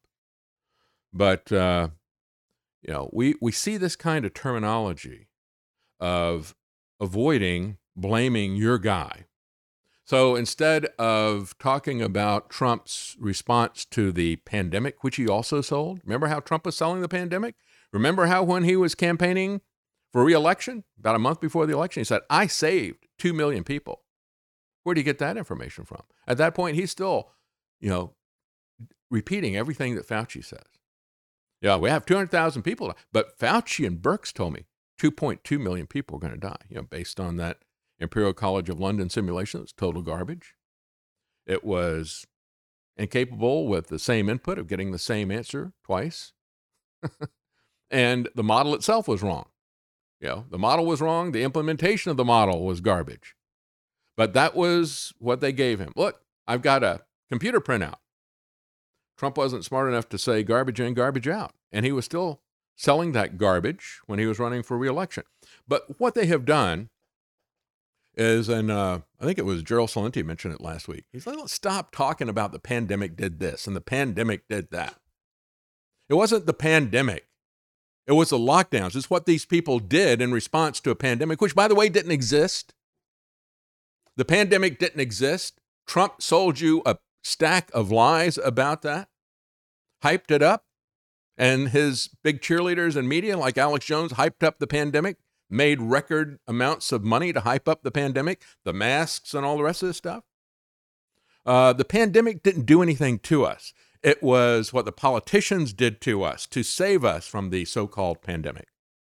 Just like Ukraine, um, you know, the, the, the war hasn't done, hasn't starved us of fuel. It's the politicians' sanctions that have starved us of fuel. And it was the sanctions that were associated with the pandemic that kicked off this stuff. And uh, now they want to, now this is what Alan Root is doing. He's ta- taking the same stuff. Oh, the pandemic is the bad thing and the Ukraine war is the bad thing. No, it's the politicians and how they reacted to this. Who did this and what did they do? Come on, you're a journalist. You're supposed to know who and what. You know, that's the kind of who did this and what did they do? Focus on that. That's a misdirection when they talk about the pandemic, when they talk about the lockdown. I mentioned this last week. I said, look at this. You got, um, you've got the mainstream press out there saying now, uh, as people are dropping dead of the vaccines, they're blaming it on the lockdown at this point in time. Yes, the lockdown created suicides and drug addiction and a lot of other issues, and that was in 2020. What's happening now is not from the lockdown. And when you talk about it being the lockdown, as UK Telegraph did, then what you're doing is this is giving cover to the vaccines killing people. It's just like creating this mythological sudden adult death syndrome, SADS. And yet it was uh, Watson who uh, was pushing that UK article saying the lockdowns are killing everybody. Uh, we don't want to have more lockdowns, but you can't use that to excuse the vaccines. You can't do that. And so uh, the key issue for all this, you know, uh, Wayne Allyn Root says uh, he was one of the only ones pointing out this was a disaster and cheering Trump as well at the same time, I'll add. I don't know if he was saying it was disaster or not uh, 900 days ago. I mean, it's pretty clear to me from the very beginning where this thing was all going because they'd simulated uh, this in dark winter, you know, two months before 9 11. And they'd practiced it for 20 years. And, and it was, they were running this germ game. I mean, look at chapter 12 of um, RFK Jr.'s book, The Germ Games. He talks about Dark Winter and all the subsequent games that they did. It's not just Event 201, it's all of them. And so they've been practicing this exact thing. So we knew what they were going to do next because they'd been doing it for 20 years. Uh, but this is not about who gets bragging rights for being first. You see, getting bragging rights for being first is what gets us into this situation with the media. You've got to make over the top claims and preferably make over the top claims in both directions. So when somebody goes back, you can say, see, I said this. You know, I said both A and B. And if uh, A doesn't come true, B does, uh, even though they're polar opposites of each other. You say, well, you know, see, I called it. Uh, it's not about being first, it's about who told you the truth. The University of Chicago Medicine Medical Group is expanding its network to make exceptional primary care more within reach than ever before. Each convenient location across Chicago and the Southland offers comprehensive primary care services for the entire family and direct access to world class specialty care. Call 888 824 0200 or visit uchicagomedicine.org to schedule a same day appointment.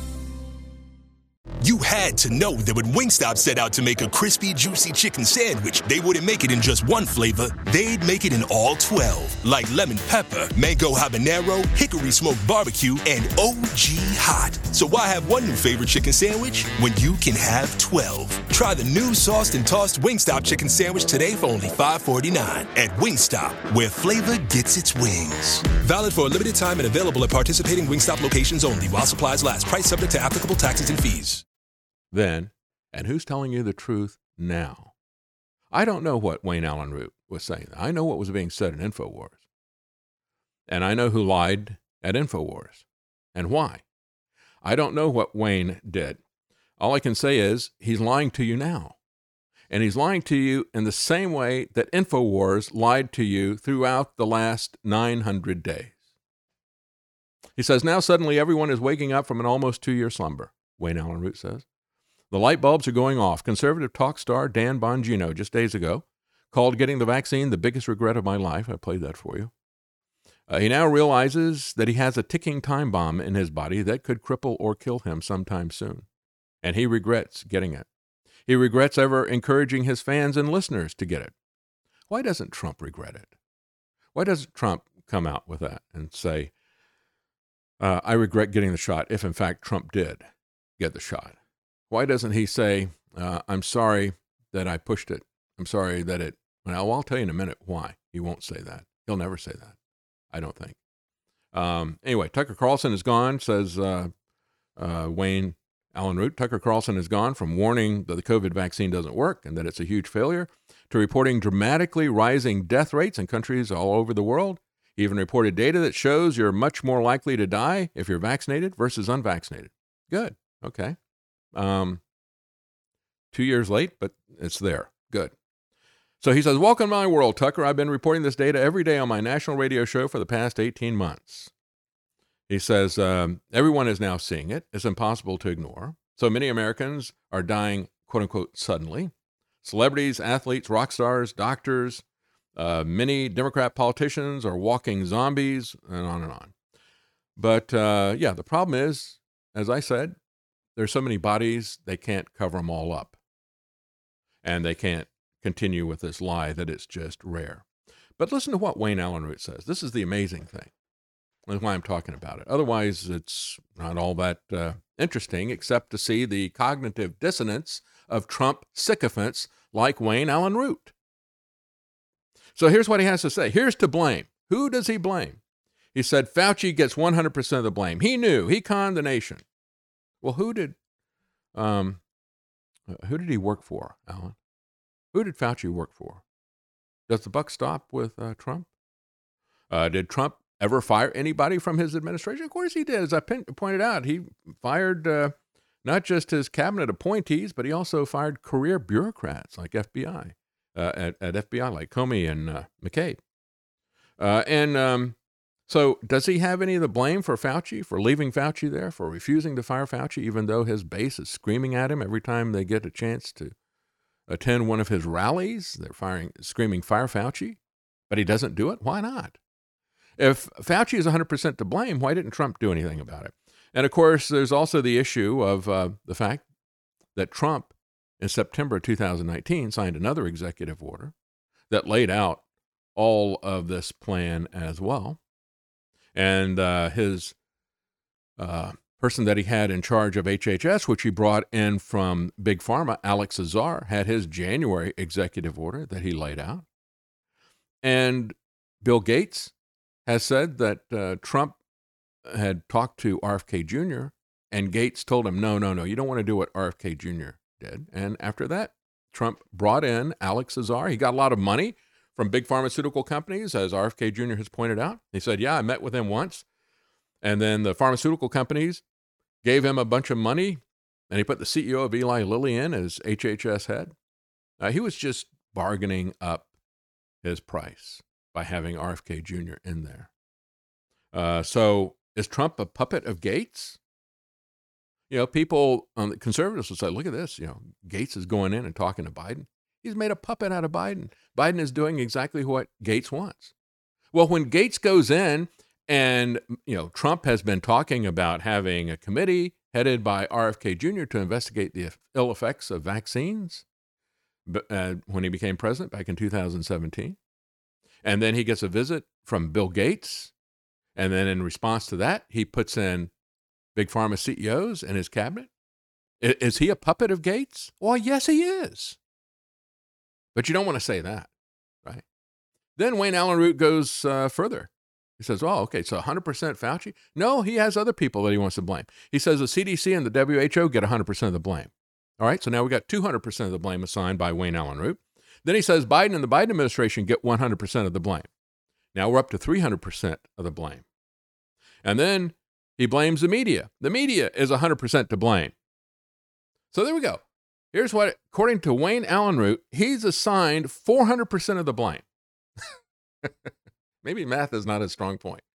He's assigned 400% of the blame to the media, to Fauci, to Biden, and the CDC and, H- and WHO.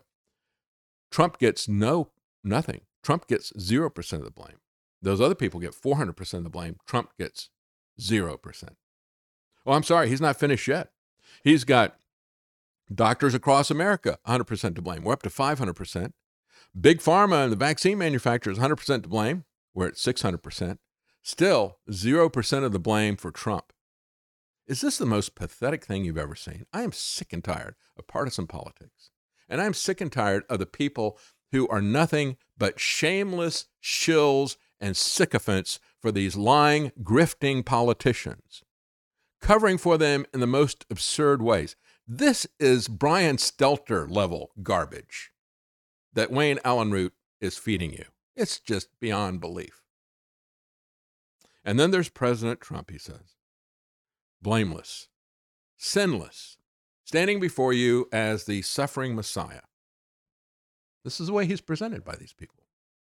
The man, Democrats, that's my terminology. He didn't actually say that, uh, uh, but it is that idolatry is there. It is there. Uh, the man Democrats want to stop at all costs, the front runner for the 2024 election, the man they've tried to destroy since the day he announced for president, the man they illegally spied on, and on and on. Well, that must make him good because the Democrats are so bad. If they hate this guy, it must. No, it's a Game of Thrones. And you know what Trump did when he was on the throne, right? He destroyed the middle class as much as he could. He kicked off this Trumpster fire. And now they want to frame him for the COVID vaccine gone wrong. Hear that? They're framing Trump. They're framing Trump. No, you got all of the Trump train people, people like Wayne Allyn Root, people like Alex Jones and Mike Adams, and even people like Tucker Carlson. They are, and Tucker Carlson's never been that level of a sycophant to Trump as the others have. Uh, but they understand this is a sinking ship. And uh, all these rats are trying to distance themselves from this stuff. He says it won't work. Trump was the CEO of America. He's not a doctor, a scientist, or a medical expert. He was lied to by Dr. Fauci, Dr. Birx, the CDC, the FDA, a bunch of evil, greedy, big pharma executives. Trump was defrauded just like the rest of us. Poor, foolish, ignorant Trump. He's still our best hope? Even though they completely skunked him and set off the Great Reset, because that's what they did. The supply chain disruptions and the rest of the things that were done, the economic damage that is still percolating through, uh, and then you know uh, Biden is is making it worse. With all of that happening, you know the globalists got exactly what they wanted out of Trump because all they had to do was just fool this ignorant guy. But he's our best hope. Give me a break. Give me a break. No, uh, if he's the CEO of America, what happens if you have a company that engages in systemic, sustained fraud. Uh, CEO goes to jail. And in many cases is held personally responsible for this stuff. Why is Trump not held responsible? Why does the buck not stop with this president? As I pointed out before, not only is he responsible, not only does the buck stop with him, but the buck started with him. He financed all this stuff. He was the producer of all of this stuff. The producer of a film is the one who has uh, hires everybody, keeps them in place. You know, Fauci was the director of this, but um, Trump kept him in place. He decided who was going to direct it. There, Dr. Fauci, you take the microphone and you tell everybody what to do, what we're going to do. And then um, he just kept the money going to people like Newsom and Cuomo and the Whitmer and the rest of them. Uh, and so Wayne Allyn Root said the so called medical experts are responsible for the biggest disaster in history, lying to President Trump, committing fraud against the people. Look, this has been a 20 year plan.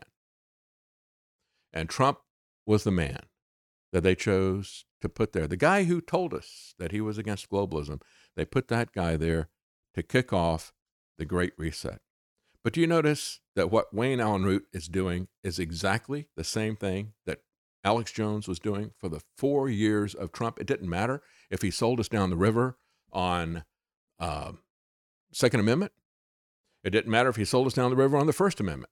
It didn't matter if he sold us down the river on the vaccines and the lockdowns. It was always poor Trump. He's being lied to and defrauded just like the rest of us.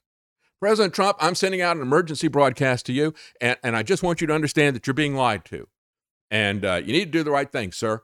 And I really don't want to criticize you because I know that the, the people who love you will stop buying my products. But I, you know, I just have to get this emergency message out to you. Can we dispense with all this nonsense?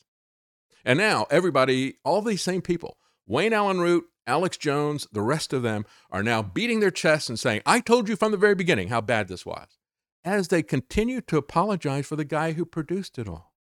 And they ignore everything else that he did in terms of establishing uh, the uh, the primacy of executive orders to even do gun control, and the economic disaster of the lockdowns. Now they make it only about the vaccines, and President Trump, who's been a big cheerleader of the vaccines, he was just had. Now it's a perfect time for President Trump to come out and say, I was duped. I was lied to, Dr. Fauci. And the CDC and the FDA lied to all of us. I am so sorry to admit that the vaccine is a failure. It doesn't prevent COVID, it doesn't prevent transmission of COVID. It appears many people are affected adversely, including death. I was told that it worked. I was told side effects were minor. I was told the vaccine trials showed it was safe and effective. I know now those were all lies. That's what he wants President Trump to say. That's what he imagines President Trump wants to say. Well, why doesn't he say it then? Uh, you know, Harry Belafonte supported Obama. And at the end of the Obama administration, he was fed up because he felt betrayed on the issues. He was looking at what the man did. He supported him because he believed what Obama said, and he was on board with that agenda. And then he looked at what he actually did. And he said, We were lied to. He said, We projected what we wanted Obama to be, we projected that onto him. When will the people realize that uh, they projected onto President Trump what they wanted to believe President Trump was about? When will they start looking at what he did? And when will they start looking at these shameless shills and sycophants like Wayne Allyn Root and Alex Jones and the, and the shameful lies that they're continuing? See, that's the key. I don't care who's first about this stuff. The, the problem is from the first to the last, they've been lying to you about Trump telling you it was 4D chess, telling you that he was uh, being had by all this stuff. Based on what we now know, says Wayne Allyn Root, it's clearly time to suspend the vaccine program and investigate what went wrong. And if found guilty of fraud and cover up, demand everyone involved be criminally prosecuted. Well, see, that's not going to happen. Everybody is so focused on Trump. And here's an example. You know, they're focused on what? The election. And they report that Mike Lindell has a laser focus on election integrity they're still looking at Trump's 2020 election. And they don't realize that their obsession with 2020 and Trump and that narrow focus is going to probably cost them the election, give, give more power to the Marxist Democrats, which I don't want to see happen. You know, I don't like the Republicans, but I really don't like the Democrats. It was the same type of preoccupation with Trump that cost the Senate two years ago. Because in Georgia, they had two runoff elections. Nothing was done to fix that because all they did was to talk about Trump. And the morning of January the 6th, I started this program by saying, well, you notice what happened? That was a Wednesday. The night before in Georgia, the Senate was turned over to the Democrats in those runoff elections because nothing was done. Instead, everything was focused on Trump. Nobody wanted to fix any of the ballot fraud issues that were going on in Georgia. Instead, Republicans went to war with other Republicans instead of trying to say, well, can we keep the Democrats from having a majority? They went to war with Republicans. Why? Because it's Trump and because it's all about Trump. Trump went to war with other Republicans. Trump made it all about himself, and the Republicans made it all about themselves, and a civil war within the party over Trump. And so as a result, the Democrats got the Senate. Same thing's going to happen in 2024, I'm afraid. And it could happen in both houses now because of this obsession with Trump and with 2020. Trump's not even on the ballot in 2024. Why are we going to turn over everything to the Democrats? Fox News. The Trump Mar a Lago search was justified, and they are, you know, the um, Trump fans are livid about that. And uh, then uh, Trump's lawyers, no legal basis, say Trump's constitutional lawyers. And the Biden White House directly facilitated the FBI Mar a Lago raid. Well, look, I don't think uh, whether or not Trump had documents, uh, the raid was not justified. They could have contacted his lawyers and got it. It was theatrical. It was political. It was revenge, as I pointed out. You know, Trump had fired some high-ranking FBI officials that had been there for a long time. They have a lot of friends there still, and uh, they had already uh, uh, weaponized the FBI against Trump before he fired a couple of those guys, but he didn't fire all of them. And there's a lot of them left behind. And so they're covering up Biden's scandals, and uh, they are manufacturing scandals for Trump, and they're manufacturing uh, these these types of raids. And I have absolutely no doubt that this is manufactured by the Biden White House. Smartest thing the Biden White House has ever done is to raid Mar-a-Lago. Smartest thing they've ever done. Why? Because now that's all the Republican base can think about. They are giving him a complete pass on everything he wants to do. They're going to lose the midterms because it's all about Trump and Mar a Lago. Yeah, the Trump wars, the Trump wars. He is the perfect shill. And you still have people out there saying, "Oh, I told you the truth from the very beginning, and I'm telling you the I'm telling President Trump the truth now that President Trump needs to play some 4D chess. He needs to lie to you to uh, save his position. And he's not going to come out and oppose the vaccines. I don't believe. And I'll tell you why. I don't think he will. First of all, his ego is too big. He can't admit, even, even if you believe Wayne Allyn Root and Alex Jones that Trump was duped, Trump will never say that because that makes Trump look like a fool, makes him look like he was had. He will never admit that. He will never do what Wayne Allyn Root and InfoWars and Alex Jones, because there's other people at InfoWars that uh, are writing, you know, Trump, you're going to be remembered as Hitler. You know, Greg Reese did a thing about that. You got you got to distance yourself from this, please. You know, tell everybody that you were lied to. This is how you do it. Telling him how to fool the public. They know how to do it because they've been doing it themselves. they they know. We'll just t- just tell them that you knew all this stuff from the line, but you know you you uh, your instincts were right from the very beginning, but you were just fooled by the people that you hired to work for you, and you just didn't know anything. Trump will never say I was a I was an idiot. I was had. I was used by these people. His image is that he is the alpha male. He knows everything. He is omniscient and omnipotent. He will never admit to that. Number one, that's the first reason. It's just his personality. He'll never admit to it. Number two, he'll not admit to it because now that this stuff is blowing up, people are looking for who they can come after. And you even got a whistleblower coming after Pfizer, saying Pfizer could be on the hook for $3 trillion. This is the crime, one of the biggest crimes against humanity ever, the Trump shots. And if uh, Trump doesn't want to be seen and doesn't want to have wanted posters over in his head and country after country like they did with Henry Kissinger, you know, a lot of, a lot of countries called Henry Kissinger a war criminal because of what he did with the Vietnam War, his counseling and other things like that. Uh, this is far bigger than that, far bigger than that. And if uh, Trump um, were to admit to that, you know that the media and the um, the Democrats would see that sign of weakness as blood in the water, and they would come after him. So he's not going to do it for that reason, but the main reason is because he's uh, all about how he is the smartest person in the room. Uh, we're going to take a quick break, and we'll be right back. Stay. The University of Chicago Medicine Medical Group is expanding its network to make exceptional primary care more within reach than ever before. Each convenient location across Chicago and the Southland offers comprehensive primary care services for the entire family and direct access to world class specialty care. Call 888 824 0200 or visit uchicagomedicine.org to schedule a same day appointment.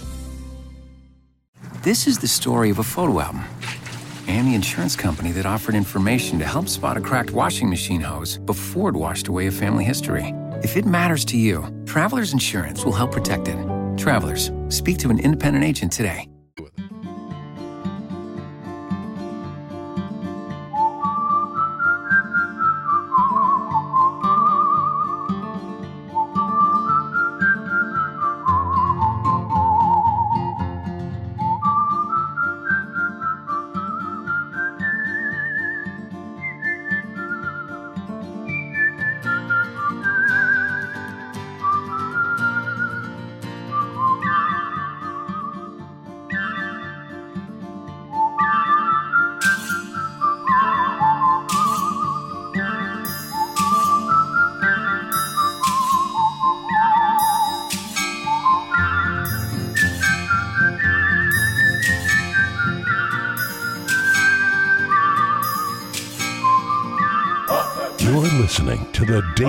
Show. Sometimes your day needs a little smoothing. Check out the Jazz Channel at apsradio.com and the APS Radio app and leave the stress behind. All right, let's talk a little bit about the uh, toxic meds before we leave this. We just talked about who's responsible.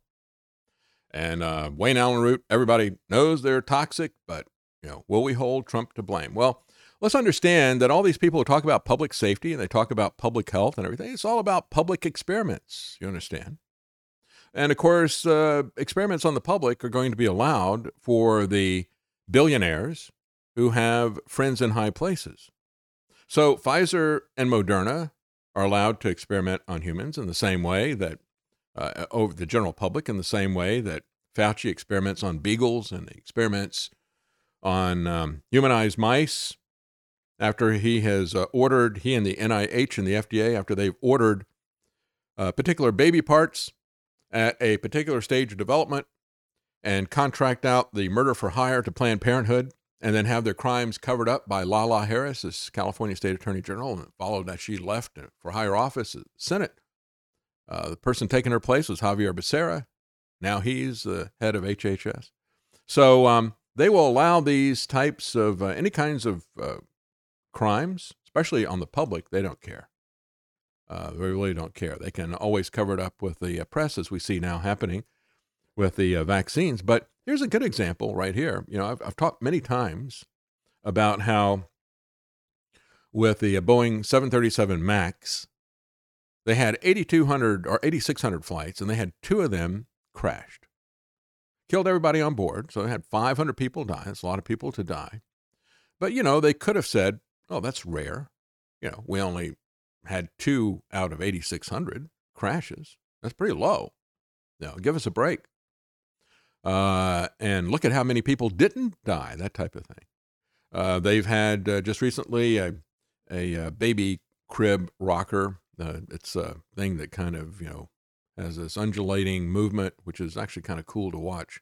and I imagine that feels really good to the babies, but it, it had uh, some loose ends that killed, choked to death one baby and nearly uh, choked to death a second one. And so they shut that down and recalled it after just two deaths, or one death and a serious injury. How many tens of thousands of people have uh, died, according to the VAERS report, right after vaccine? Nothing done about it. And uh, how many millions of people are reported to have been permanently injured with this stuff? Nothing done about it. But here's another example a motorcyclist in Florida killed after being hit from behind in a Tesla. You know, Elon Musk is angrily demanding that all the videos be taken down on social media showing a Tesla and another car that is on autopilot, and they're barreling down their respective lanes. And in each lane, there is a child mannequin, and the other car puts on the brakes and stops. But the Tesla just goes barreling right through that kid's that kid mannequin. And he says, "Take that down. That's defamatory." Well, it is what it is. And, I had to say, even if it wasn't a mannequin of a child, would you want to, if it was a post that was buried in the ground, would you want your Tesla to barrel right through, try to barrel through that concrete steel post? If that were the case, there you go. There it is. Thank you, Travis. Fast pulling that up. Yeah. Uh, that's what he doesn't want people to see the autopilot stuff. And so there's something else that's going on as well. The NT, NHTSA, National Highway Traffic Safety Association, I call them NHTSA. I don't know if that's uh, appropriate or not, but let's just say NHTSA. NHTSA has been investigating Tesla over motorcycle deaths, doing the same thing you just saw there with the uh, with a child mannequin. And uh, now another, as they're investigating them over a couple of uh, motorcycle deaths where they believe that the Tesla collided with motorcycles on the freeways in the darkness. Um, they said, um, uh, as that's being investigated, they say, who knows? As that's happening, a, another person has uh, just been killed by a Tesla. Uh, struck the motorcycle from behind. And as Zero Hedge points out, they said, uh, well, we don't know. The sheriff's office did confirm that the driver uh, had drugs or alcohol in his system at the time of the crash. It isn't clear whether or not the vehicle was on autopilot at the time of the accident, and an, uh, an investigation is ongoing. However, the incident is eerily similar to other incidents that the uh, NHTSA, that NHTSA is already investigating, where Teslas on autopilot potentially failed to recognize motorcycles in front of them. In the incidents the, that NHTSA is looking at, Tesla collided with the motorcycles on freeways in the darkness. So we got these other incidents Maybe this is just a coincidence, or maybe they're related. The failure is exactly the same way um, that this happened in the other accidents. Both of these other accidents were similar in nature to this one that just happened. NHTSA said it sent investigation teams to two crashes last month in which Teslas collided with motorcycles on freeways in the darkness. In both instances, the motorcyclists were killed. In this third instance, the motorcyclist has been killed. Why is it that big corporations and friends of the government, if Elon, you know, if there ever was a crony capitalist, it's Elon Musk. He's the king of crony capitalism. He's been given billions of dollars in government subsidies for his various businesses. And as President Trump himself said, you know, we need Elon. You know, he's going to launch those satellites for 5G. They're going to um, with the Elon Musk satellites, they're going to make sure there's no dark spots of 5G. You can't escape it. They're going to be beaming it down on you uh, everywhere. Not going to be able to have any rural areas where you have any peace, thanks to the blanketing of his satellites and uh, to his blankety blank satellites. but uh, you know, he's he's a big part of what they want to do, part of their global plan. And uh, so they let him experiment on public roads and they let all these uh, all these experiment on public roads. In, Tes- in uh, Texas, they are allowing all the trucks, big semi trucks, eighteen wheelers, they're allowing them to experiment with autopilot. I mean, we're not just talking. This is not. This is a separate issue from the electric vehicle thing. This is autopilot. It's a separate issue because these trucks that are out there, uh, that one of them just had a major accident. Uh, that was um, not an electric truck. It was motivated by a diesel motor. Uh, the British government, meanwhile, as we look at uh, experimental cars, let's take a look at the experimental vaccines. The British government has begun paying $140,000 to COVID vaccine damage victims. This is part of a, a program that they have that compensates people who have been vaccine injured. And they have now added the Trump shots, the experimental Trump shots. See, Trump is allowed to experiment on people all over the world, and so is Elon Musk. And we have some people who will cheer both of them. uh, they've already been uh, one. Um, some of the first payments uh, of one hundred forty-one thousand dollars, one hundred twenty thousand pounds, uh, have already been made to family members of ind- individuals who were injured or killed as a result of the experimental Trump shots. And um, so this is uh, joining uh, 20 other vaccines where they're offering people some compensation. Uh, the autopsy data is confirming deadly heart inflammation from COVID vaccines, but not from COVID infection. This is coming from dailyskeptic.org. They said the direct relationship between the, the uh, SARS infection and myocarditis remains tenuous at best. Recent ecological controlled retrospective cohort and autopsy data do not support an association. But a systematic review of primarily spontaneously reported data from the UK, USA, European Union, uh, beginning with vaccine launch through mid March of 2022, found 0.22% of COVID vaccine associated myocarditis and pericarditis events were fatal. So, if you stop and think about that, that is, um, if you get myocarditis or pericarditis from uh, the uh, vaccine, you're more than twice as likely to die, as, uh, according to their own statistics, than if you were to get COVID. Uh, and uh, that's just one of the conditions, just one of the conditions.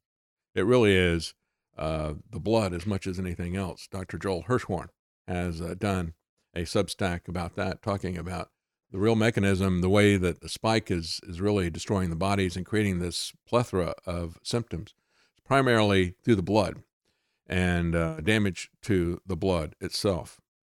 Uh, why did deaths among female children increase by 57%? This is children, female children between the ages of 10 and 14. A 57% increase in their deaths as soon as the COVID 19 vaccines were put out. This is more data coming from the UK.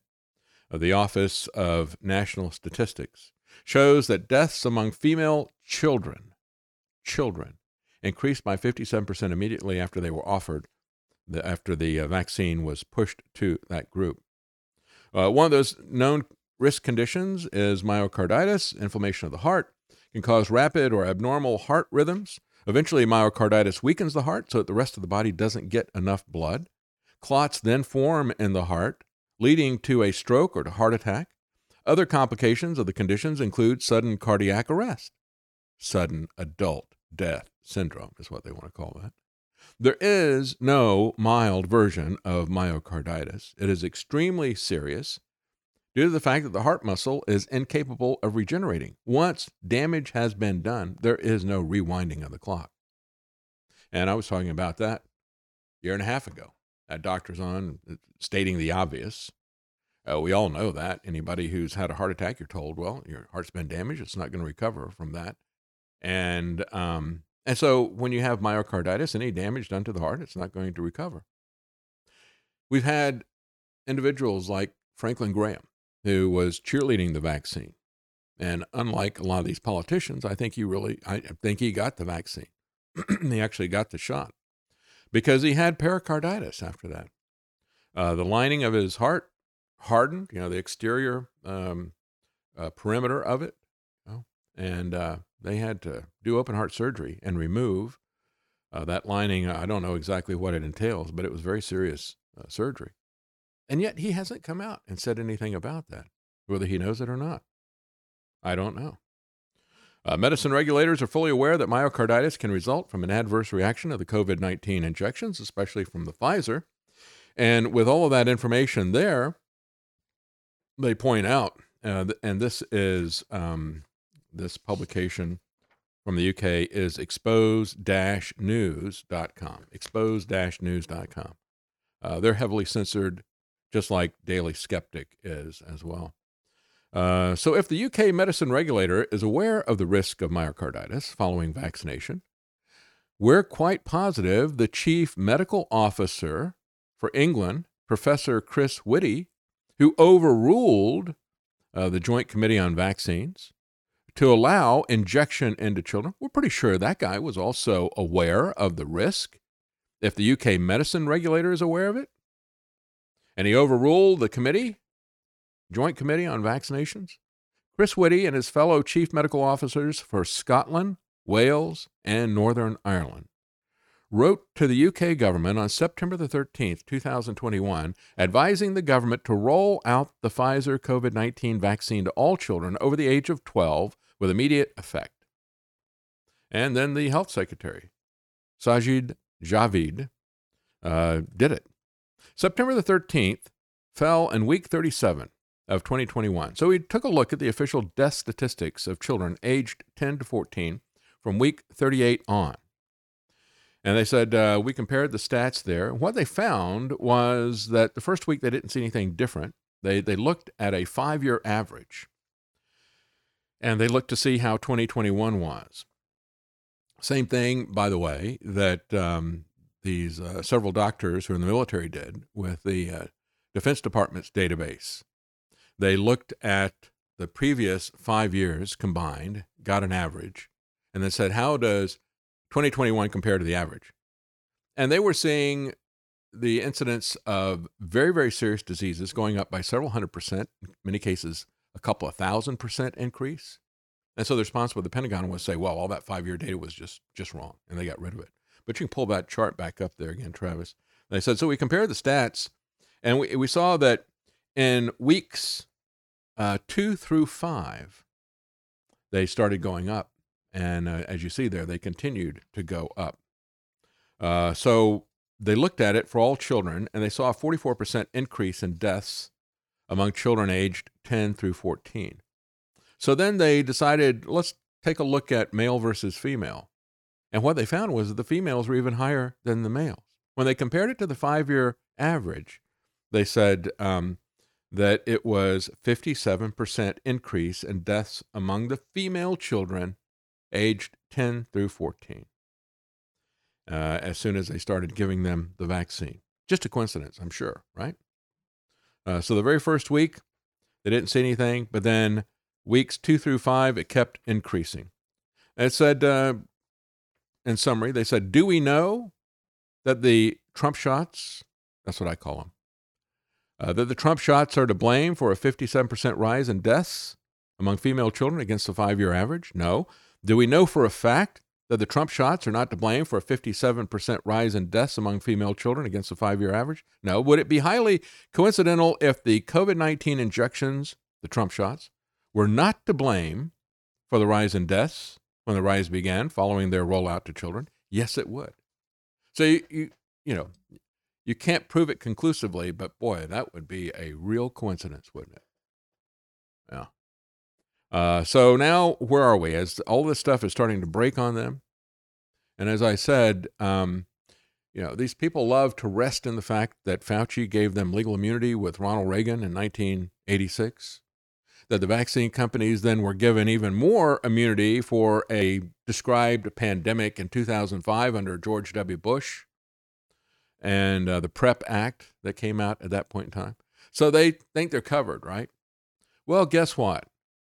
When people realize what Pfizer and Moderna and Fauci and Trump and all these people have done, uh, there isn't to, they're not going to, if they really come to an awareness as to what this was, there isn't going to be any kind of an agreement with a government that's going to protect them. There'll be a way to, to get around that people will get around that and come after them. And so now the question is this is a, uh, a lawsuit. Well, it's not actually a lawsuit, it is a, uh, what do they call it? A false claim act. It's a case uh, over a false claim. And this is being brought by a company that's a law firm that specializes in that. They've won a lot of multi million dollar false claim act law cases. And this is a, a false claim act, a lawsuit, is uh, when you have a whistleblower expose false claims and defrauding the, the public and defrauding the government.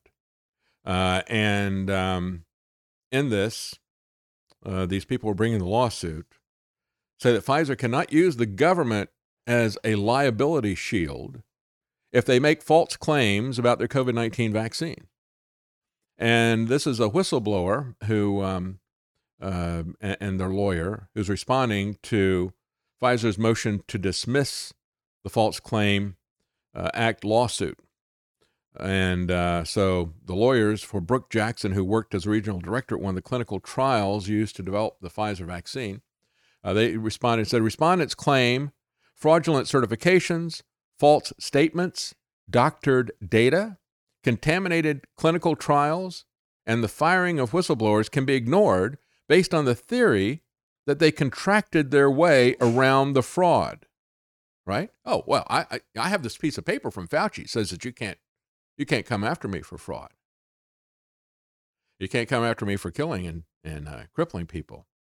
Well, we'll see about that. As a matter of fact, um, you know, these, this isn't their first rodeo. As I said, this is a law firm that specializes in these types of cases.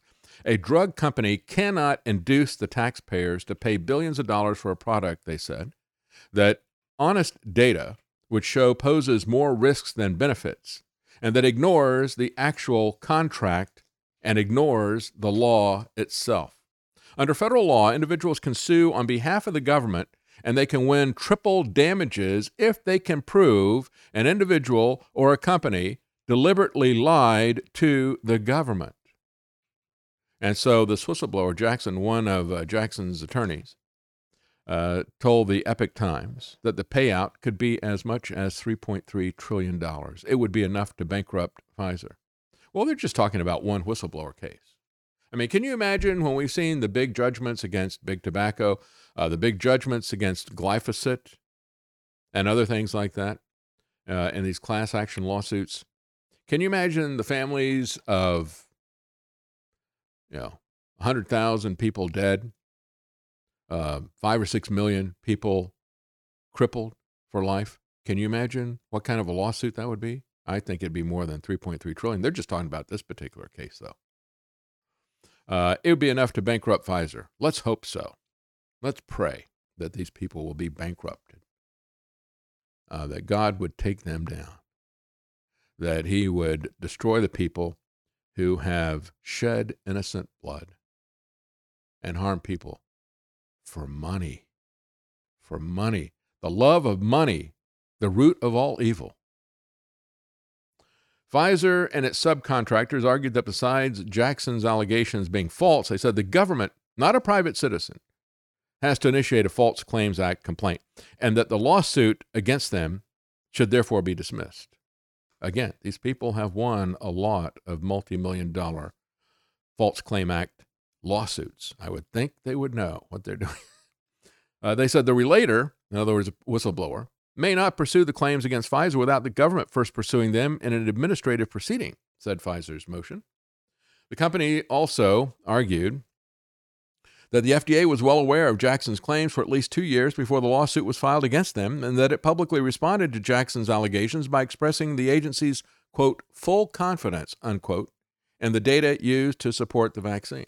This is going to be the problem with this particular lawsuit because we know that Pfizer and the FDA have colluded together. They both demanded that the data about their test be held secret for 75 years. They're colluding together. This is a criminal collusion between uh, the FDA under Trump and now continuing under Biden because these people never leave, right? Uh, it's a criminal collusion between the FDA and Pfizer. However, uh, one of the lawyers for that law firm said false claims action is independent of the government's knowledge and that Jackson only has to prove Pfizer and its subcontractors presented fraudulent information to the FDA. So, what exactly happened? Jackson, the whistleblower, was third in command of the clinical trials conducted by Ventavia Research Group. I pointed this out years ago, uh, two years ago, talked about this. Um, as part of Pfizer's application for emergency use authorization of the COVID vaccine. She was there for only 18 days before being fired by the company after reporting what she called absolute mayhem. And I remember when this came out. You know, she went public with it long before this lawsuit broke.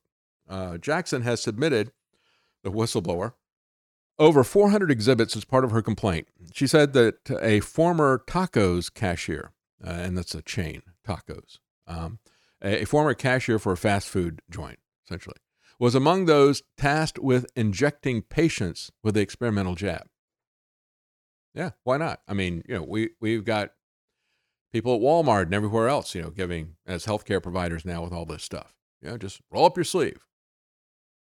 Uh, you know, if we still had service stations as they used to be, right? They would come out and clean your windshield and check your oil, check your tire pressure, and stuff like that. I guess today, if they were still around, you know, and, and do you have your injection? Would you like for me to give you an injection? He's got oil and grease all over his hands. Sure, yeah. Uh, but we've done away with the service station, so you don't have to worry about that aspect of it. Uh, she, she alleged that the trial staff falsified patient signatures on informed consent paperwork. She has described a daily mess of unsanitary conditions. Uh, and, you know, the, the falsification of data, that's already been established, and the documents has already been released. And we haven't gotten all the documents from Pfizer that uh, Pfizer and the FDA wanted to cover up and keep secret for 75 years. But we've already seen this type of fraud. So even though uh, I think if they're going to win, they're going to have to pull in documents from uh, this, you know, this other lawsuit. is going to substantiate the fact that the two of them were fraudulent, uh, both the FDA and uh, and Pfizer. Uh, Jackson also responded for the first time to Pfizer's characterization of her as anti vaccine, anti government individual, out for money as vengeance for her firing. I've had that kind of stuff thrown at me too. Anti vaccine. You're anti vaccine. You, know, you better believe I'm anti vaccine. I was anti vaccine before the Trump shots were there. And uh, anti government, yes. and then uh, people accusing me, you're out for vengeance uh, for, for being fired. it's like, yeah, well, if I didn't want to get fired, I didn't have to take them on. But anyway, uh, same thing with her. Uh, she's worked on a long list of government run clinical trials for vaccines and said she is pro vaccine. She pointed out that her children have all had their childhood vaccines, so that her entire family gets the flu vaccine yearly. Uh, Jackson received the COVID vaccine, the Trump shot, as soon as it was available, and initially was one of its biggest cheerleaders. Mm. But she goes on to say, as far as I'm concerned, this is blood money. She plans to donate any money that she receives under her legal action from the companies to those who have been injured by the vaccine because it's blood money. It is. She said the world should be disgusted by what went on here and with the shameful actions behind this dangerous vaccine. And this is what disgusts me so much about the commentators now who, uh, President Trump, just tell them you didn't know. Okay. Uh, uh, stop cheering it. And, and it's blood money. They did it for blood money. You know, what about the media? The media that was always anti vax before Trump got in there, who were telling us, oh, yeah, you know, well, uh, Trump, he, he would never mandate the shots. Oh, that's that's the good thing about him. Trump would never tell you you got to get the shot. You have to get the shot. The vaccinations are so important. Yeah. This is really going around now. Yeah, he was laying the foundation for that for a very long time. Uh, but yeah, just tell him President Trump is 4D chess. Blood money, blood money. You had record sales when you were doing that kind of stuff. And uh, so she says, I don't want that. Uh, take the profits and give it to the people who've been injured by this stuff. Uh, it absolutely is is heinous. The media that sees, like Wayne Allyn Root, like Alex Jones, like Greg Reese, the people who see the damage done by the vaccine should be disgusted with this. They should be disgusted with the person who brought it to you, who cheered it, who continued to cheer it for two years. He's gone silent now because he knows that uh, everybody knows. He knows you know. So now he's finally shutting up. And it took a while. Everybody kept telling him, shut up, shut up, shut up. Don't tell everybody that you did this crime. And he says, well, you know, I can't say the word anymore, but I'm very proud of that thing I did. And now he's not talking about that at all. Now it's all about Mar a Lago. I am the suffering savior of humanity. I am sick of these people, beyond sick of them. Uh, so, anyway, uh, the uh, whistleblower and lawyer said a drug company cannot induce the taxpayers to pay billions of dollars for a product that honest data would show p- poses more risks than benefits. But can a president? Yes, a president can, and the people will still cheer him and vote for him even after they realize the scam. So, to wrap it up, yeah, the CDC has vindicated truth tellers by reversing its COVID vaccine guidelines, all the COVID guidelines, basically adopting the Great Barrington Declaration. But we're nowhere near out of the woods yet. A major vaccination campaign has been planned for the fall, even as evidence mounts showing the shots are causing depopulation at a rate we've never seen before outside of World War. Oh, that's coming too. The shots are killing otherwise healthy working age adults. They're killing babies in the womb. They're causing infertility. They are, without a doubt, the most dangerous drugs ever made. So enjoy the reprieve, but firm up your resolve to stand against another round of tyranny this fall. Why is, it, why is there another round of tyranny coming? Because of the executive order. And we got to get rid of this particular executive order, but we got to get rid of this whole idea that a president can declare a national emergency and leave this thing there forever. And again, it's not just Trump, it's people like Greg Abbott doing it in Texas, re upped it the end of May, uh, March. He re upped the emergency in Texas, the COVID emergency. Why? Because he likes the power. They give themselves this power. I mean, this is, this is like the early days of the Republic, where the Supreme Court said uh, with Marbury versus Madison, we will decide uh, which laws match the Constitution. We'll give ourselves veto power over it. But it's much worse than that because now you've got executives who have vetoed the Constitution, vetoed the rule of law, and will leave it there forever and build upon it. Subsequent uh, administrations, just like the, the Biden administration is building upon that.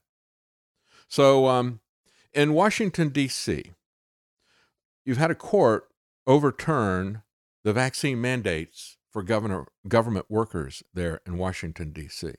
Even as the Democrats are lining things up and now back to blaming Trump for the vaccine, uh, they are still pushing to keep it mandated in many ways. And so a D.C. Superior Court uh, judge ruled the end of last week, Thursday, uh, overruled the vaccine mandate by the mayor, Bowser, there in uh, Washington, D.C., for government workers. However, they still have the mandate on for the children. The children who never had any risk under even the imagined pandemic. There was never even an imagined risk for children in any of their data, but they're going to keep the mandate on for the children in order to go to school, which is exactly what Trump was willing to do. You notice? They got to get the shots to go to school, to go to a private religious school where the people have an ethical problem with that.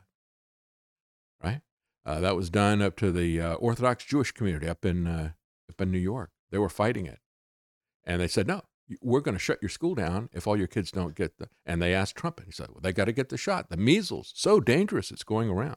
Baloney. Uh, so now the back to school plans that Washington D.C. has, uh, the Washington Post points out, are at odds with most of the rest of the country. Fortunately, most of the rest of the country is not requiring vaccine mandates this year. But the emergency order is still there. And the principle that uh, you can have the government order you to get a shot in order to go to school, which President Trump supported, uh, that idea that uh, that's legit and it's not, is still there his executive order and the potential for anybody to do any kind of an emergency order about anything that they imagine, any pandemic in the future that they imagine or that is real, they can tell you to do anything they want to. And they can also tell you to get all the shots that they imagine as well. And he supports that. Schools have overwhelmingly declined to impose these requirements right now on kids whose coronavirus vaccine uptake nationwide remains low. They said only 30% of children aged 5 to 11 and 60% of adolescents aged 12 through 17 are fully vaccinated, said the Washington Post. That horrifies me. A third of kids fully vaccinated, fully vaccinated, not just one shot, fully vaccinated. How many have had at least one shot? Are we're talking about a third of the kids between the ages of 5 and 11 and two thirds of the kids between 12 and 17. And we know what these things are doing to their hearts, to their reproduction. We know how they're dying left and right. This is the Trump shot. This is the legacy of the Trump shot. This is the depopulation and sterilization of the Trump shot. A third of children, 5 to 11, two thirds of kids from 12 to 17. Who would have thought? Who would have thought that the person who talked to you, who made a career out of talking to you about the globalist plans to depopulate the earth, Alex Jones, would have had you stand down when Trump did this. Trump, who was anti globalist, enacts the worst global uh, depopulation program we could ever imagine. We could ever imagine.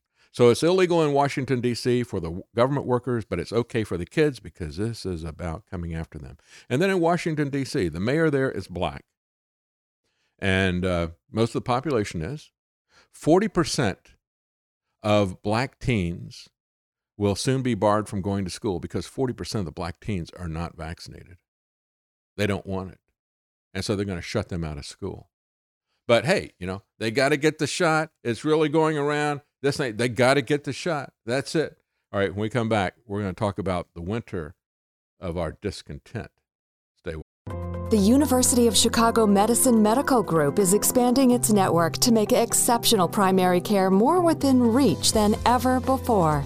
Each convenient location across Chicago and the Southland offers comprehensive primary care services for the entire family and direct access to world class specialty care. Call 888 824 0200 or visit uchicagomedicine.org to schedule a same day appointment.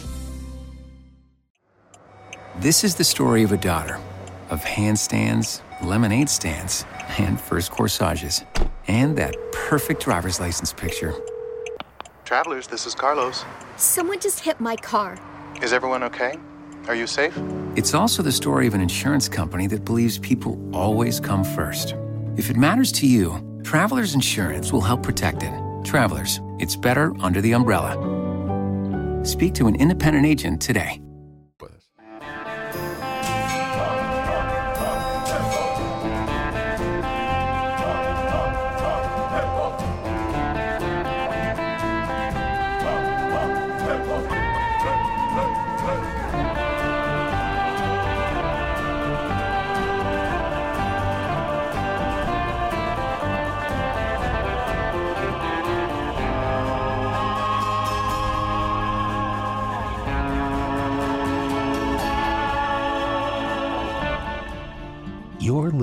To The David Knight Show.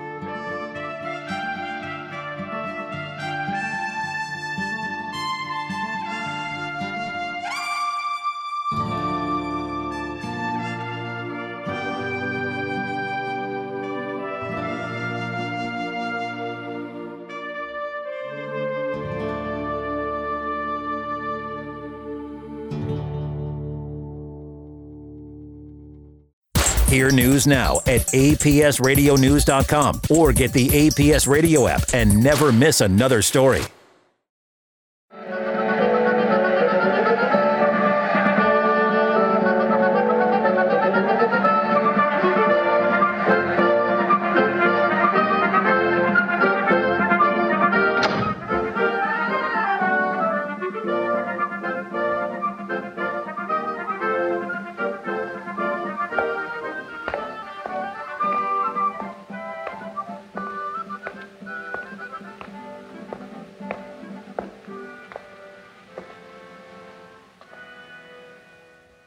Is the winter of our discontent made glorious summer by this sun of York.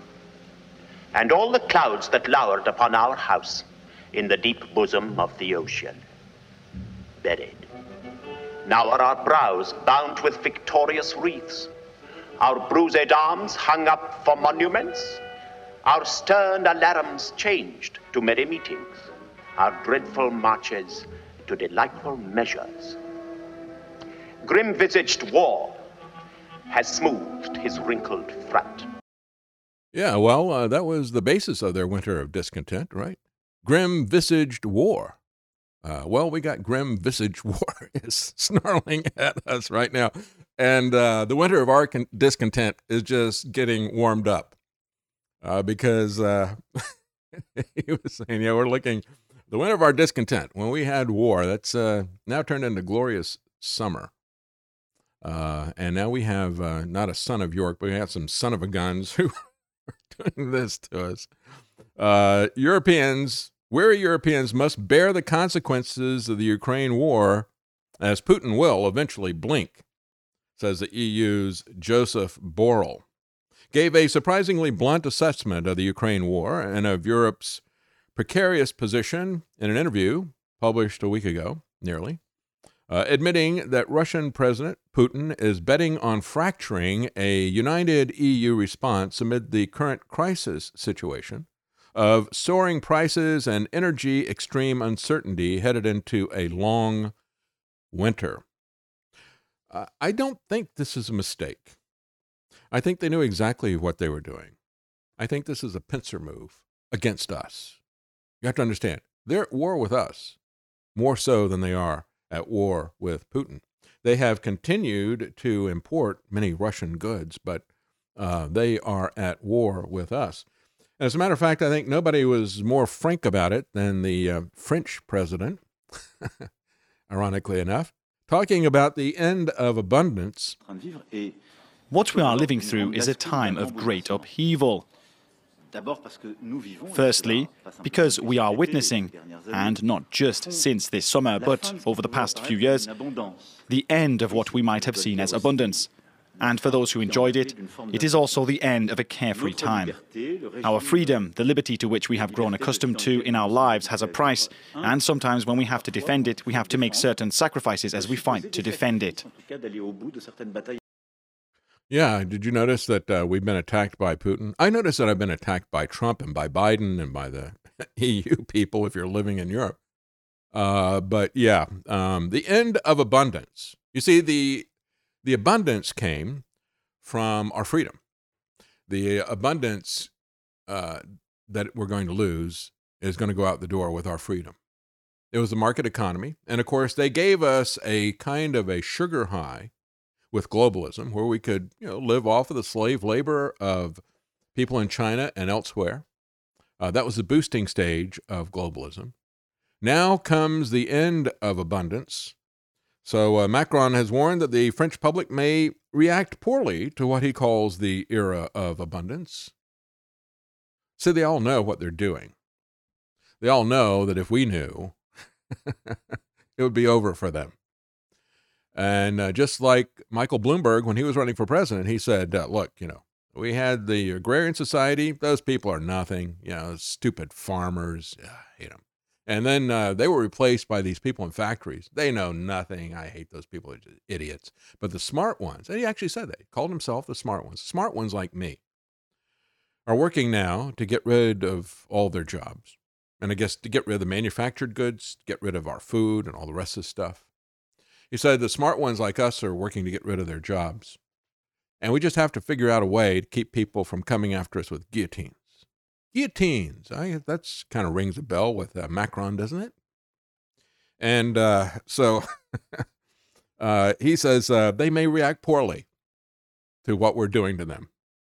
Yeah, they all know that. That was what universal basic income was about. That's why Bloomberg was pushing that. It's why Elon Musk gave so much money to Andrew Yang to push universal basic income because they know what they're doing. Elon Musk is, is part of the technocracy, he's part of the globalist uh, movement. He knows that as well. Um, multiple crises brought about largely by political management are wreaking havoc on the continent. It's not the Ukraine war. It's not even what Putin did. It's their reaction to Putin. It's their policies in reaction. Just like it wasn't the lockdown, it wasn't a pandemic, it wasn't a virus. I was saying from the very beginning, I said, yeah, it's likely that this might have been engineered, gain of function, because I've been covering gain of function from 2014. And I covered the fact that Fauci and these other people had uh, evaded restrictions on gain of function. They evaded outright prohibition of continuing the program and continued it uh, anyway. Francis Collins and Fauci. But I said the worst thing that could happen is if we would follow this lockdown policy that's been modeled for us by the Chinese. Said you can't believe anything that's coming out of China. I don't believe these people are falling down the streets. And uh, but even if this were a weaponized gain of function uh, pathogen that was deliberately released, still the worst thing we could do would be to lock down. You see, it wasn't a pandemic, it wasn't COVID, it was their policies of lockdown that damaged us. And so um, the uh, president, uh, as translated by a broadcaster, said, uh, I believe that what we are experiencing is of the order of a great shift or a great upheaval. Well, why doesn't he say the word that his puppet master likes to use? Klaus Schwab calls it the Great Reset. Klaus Schwab wrote a book called The Great Reset. But of course, if you use that term, you're dismissed as a paranoid conspiracy theorist. So Macron calls it the Great Shift, the Great Upheaval. He said basically, we're living through the end of abundance, that of costless liquidity. We will have to draw the economic consequences, that of products and technologies that seemed perpetually available to us, and the break in supply chains. And who broke that? All these lockdown measures put in by Macron, put in by Trump and Bojo and Morrison in Australia and Trudeau in Canada. All these guys walking in lockstep, all of them doing exactly what the UN World Eco Fascist Club wanted them to do. Such a great upheaval, Macron claimed, was likely to cause the French public to react poorly, something he seemingly urged politicians in France not to inflame. He said, Faced with this great shift, our fellow citizens may react with great anxiety. He warned his colleagues that conditions were giving so called illiberal regimes greater strength. The reason he's saying this is he's saying, look, this is going to be really difficult. Uh, it's going to be, as Biden said, it's going to be a painful transition, but we got to get through this, right? People aren't going to like what we're going to do to them uh, and what we are doing. They're not going to like it. And uh, we don't need to make this any worse. So if you talk about this, you're going to be inflaming. If you were a politician who talks about this, who is honest about this, well, then you would be accused of inflaming the public anger against what they have chosen to do against us. And you got to be taken out, you see. That's how this all works. Here's uh, uh, one reporter summarizing some of what Macron had to say. Moving into uh, the first cabinet meeting, there certainly a warning for France's uh, short and medium term future with uh, sacrifices ahead. Although the one thing that uh, they have said to us uh, coming out of that meeting is that we will get there with, with government solutions. Now, we're told that there are three main tasks ahead, three main battles, and those include uh, the climate energy dependence and uh, equal opportunities. Now, the, in terms of the climate, uh, Prime Minister Elizabeth Borne had said it is something that we can no longer ignore. We've seen these issues over the summer, the major wildfires, the, uh, the issues with, uh, with uh, historic droughts and uh, major storms. Now, tying into that is renewable and green energy. That ties into the issue of energy dependence. The idea is to accelerate the, the, the uptake of green energy and to, to move forward in terms of reducing the dependence on gas coming in from Russia. We've seen uh, France's east, uh, partners in the east of the EU warning over this uh, dependence on uh, foreign energy for, in some cases, years now, and we're really starting to see the rest of the continent now affected by that, uh, going into six uh, months of the war in Ukraine, upending things as it has. Now, in terms of equal opportunities, that is also something that the French government wishes to take on, with schools back in as well for the new school year. there will be meetings with the education minister on Wednesday afternoon discussing uh, new uh, uh, new opportunities for other generations. certainly, given these calls for sacrifice moving in with these warnings, will, does remain to be seen just how well they'll be able to find compromise to get the agenda through. Of course, uh, tied the things uh, to inflation and the higher cost of living. We've already seen in recent years major protests such as the yellow vests, uh, with a major issue there in terms of trying to persuade the French people that even further sacrifice is going to be needed, and the opposition is definitely gearing up for a fight. Well, I have an idea. Uh, we're talking about sacrifice. How about you sacrifice your agenda to turn us all into slaves? How about you sacrifice your agenda to depopulate uh, the earth? How about you sacrifice that? As he pointed out, you heard him say, you know, this started up with the yellow vest. Exactly right. This isn't about Ukraine. This is long before that. And uh, uh you have uh, uh, actually Marine Le Pen said that. So this is not about Putin. This has been going on for quite some time. A lot of stuff has happened to get us to this point. But again, talking about its climate, it's about energy, it's about what he said was equal opportunity. No, it's not about equal opportunity. You have to understand equal opportunity is exactly the opposite of what they're talking about when they talk about equality. They talk about equality, they talk about equity. That is equality of results. That is forced equality. It's actually a, a race to the bottom. Jefferson and uh, the people of his generation called these people levelers. We call them socialists and communists. They're levelers. They want to level everybody to the ground. That's where you'll be equal. But no, they are going to, in term, in the name of uh, equality, they are going to use uh, intersectionality to to advantage and to give privileges to certain groups while they take things away from other people. It will not be about merit. It will not be about equality of opportunity. It's about exactly the opposite. Exactly the opposite. And that has always been the case, really, uh, in France. You know, they talked about liberty and equality. They were talking about equality of results. They were not talking about equality of opportunity. Uh, and the French Revolution was at its core socialist, communist, and so, uh, of course, you would have uh, Macron out there. No, if there's going to be sacrifice, let's sacrifice them. Let's sacrifice their position. Let's sacrifice their privilege, their agenda, their uh, depopulation agenda. I like the headline from Chris Menahan, Information Liberation. Macron tells the plebes to prepare for a future as feudal serfs. That's basically it. Again, going back to what he was saying, uh, he said, I believe, said Macron, that we're in the process of living through a tipping point of great upheaval. Uh, again, he calls it, you know, great upheaval, great uh, this and the great that. Talking about having to do sacrifice, he doesn't use the, uh, the the great reset terminology, but he also doesn't use the fourth turning technology or even the fourth industrial revolution terminology. He calls it a tipping point. This is, and they understand it, they are using the cycles of history that they understand. This is why I've talked for so long about the fourth turning, because you have to understand the cycle of history that we're in. They understand it. That's why they picked this date of 2030.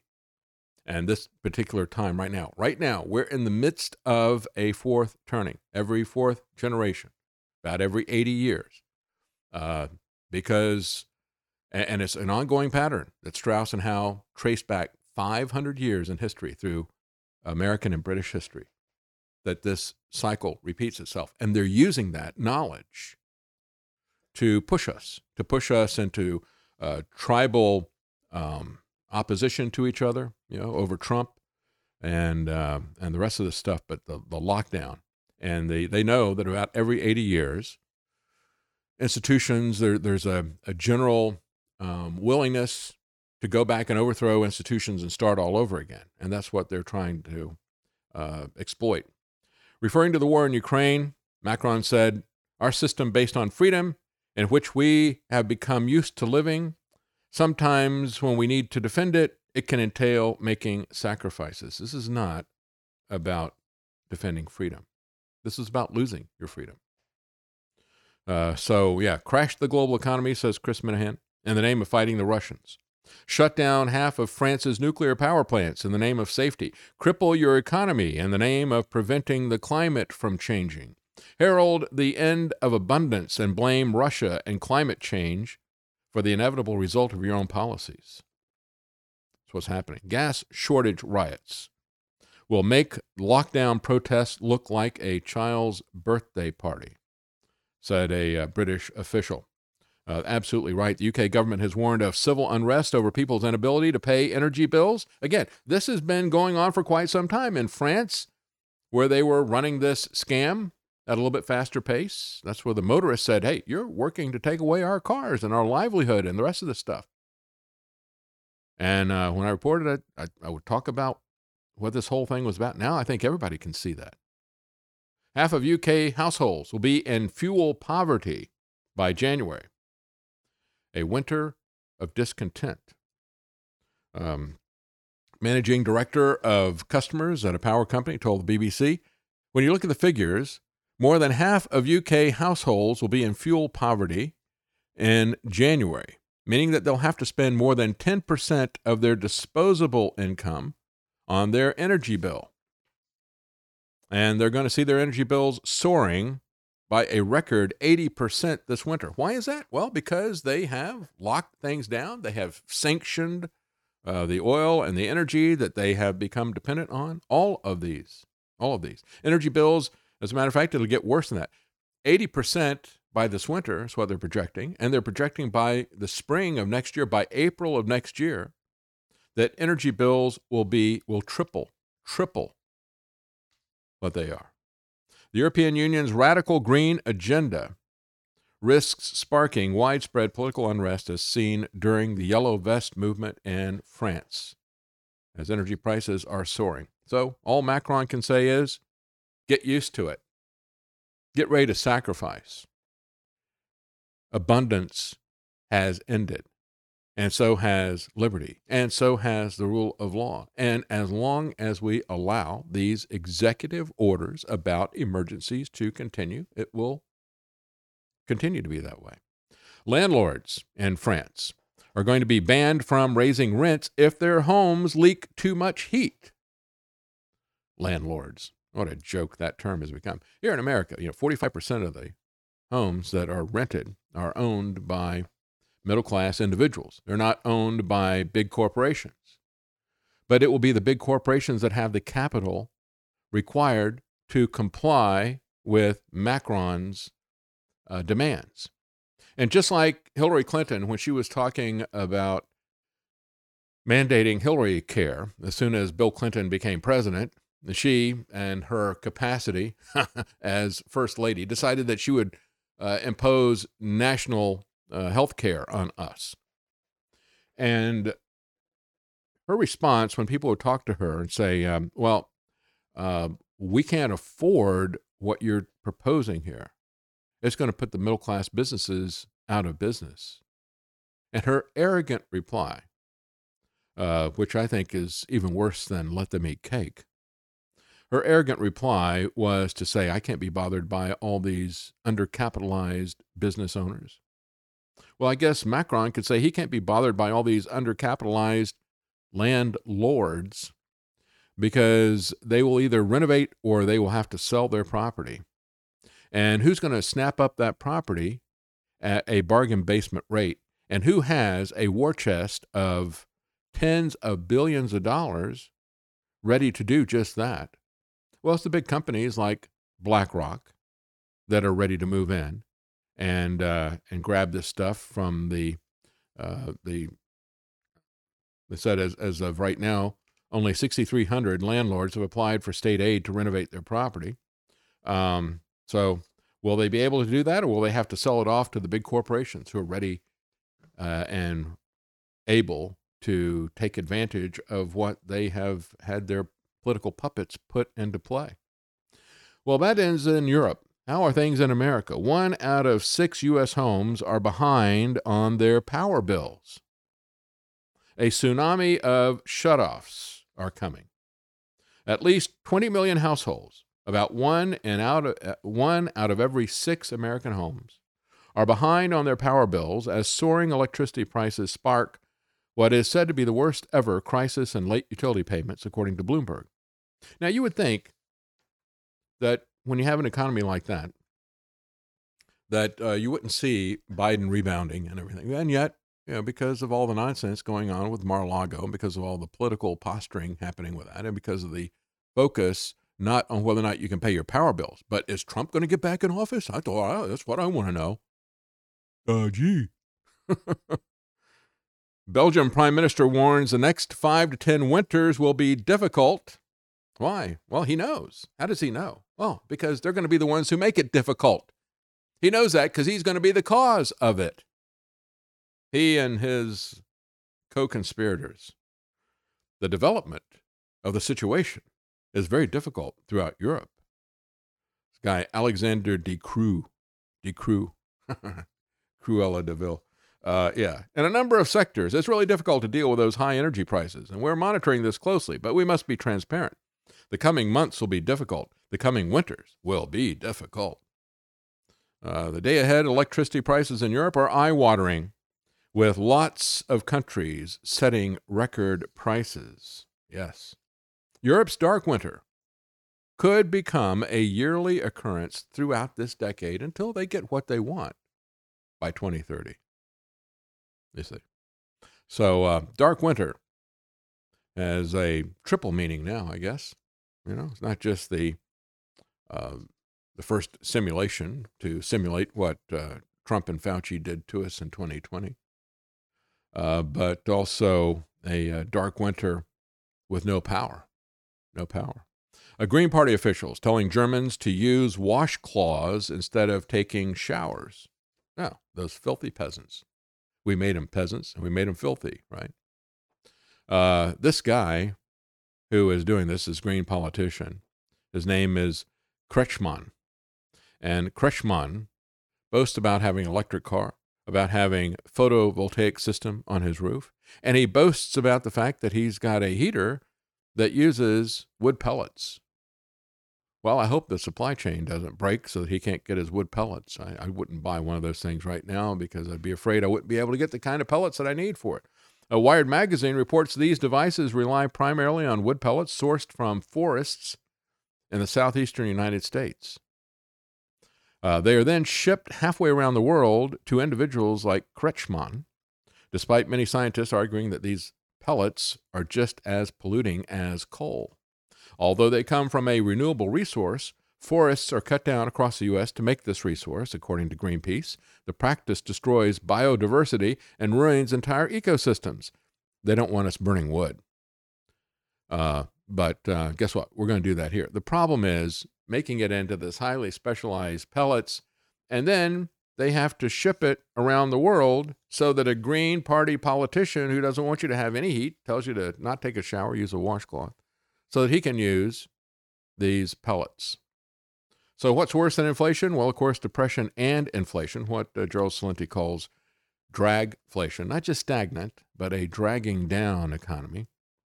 Alarmingly, uh, the AFP, commenting on the European Union's assessment, goes so far as to suggest that Europeans must reduce the costs of going all in on punitive anti Russian actions and sanctions, even if they face the prospect of deep recessions.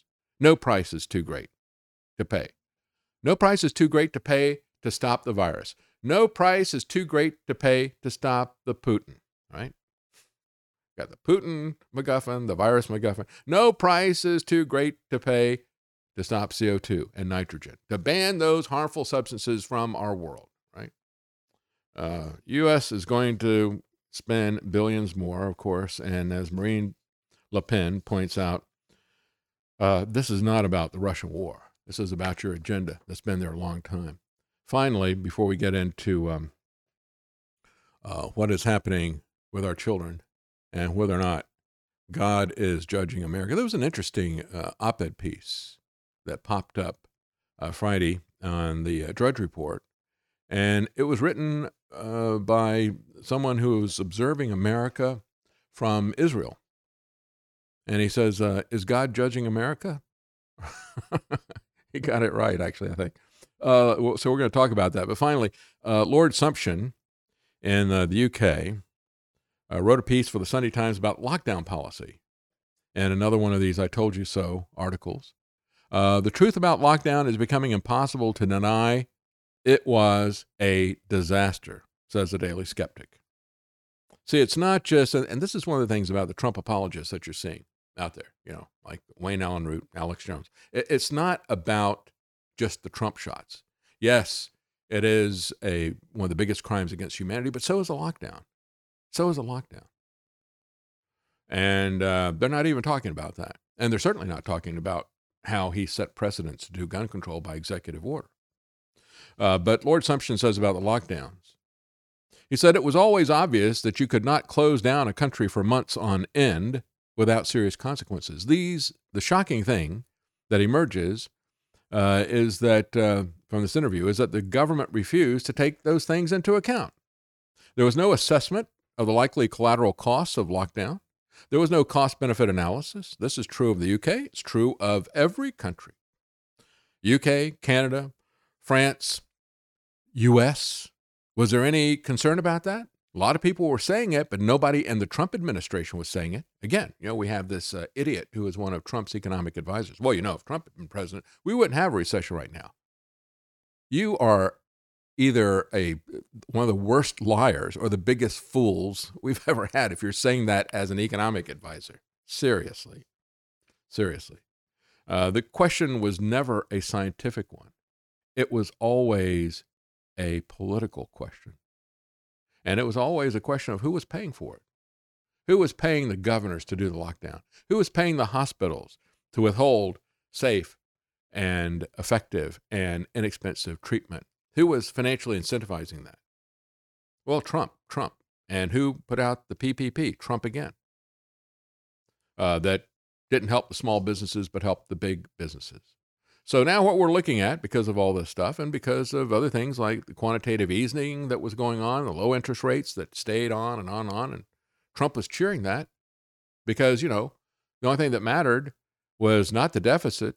Trump was as much into this uh, modern monetary theory as AOC and the Biden administration because the only thing that mattered was how's the stock market doing. Remember that? That was the only thing that he was interested in in terms of an economic metric for the country. So now we're looking at a vicious stagflationary environment or a dragflationary environment. And so we're going to take a break, and when we come back, we will be talking about a different kind of drag. Uh, stay with us, we'll be right back. The University of Chicago Medicine Medical Group is expanding its network to make exceptional primary care more within reach than ever before. Each convenient location across Chicago and the Southland offers comprehensive primary care services for the entire family and direct access to world class specialty care. Call 888 824 0200 or visit uchicagomedicine.org to schedule a same day appointment.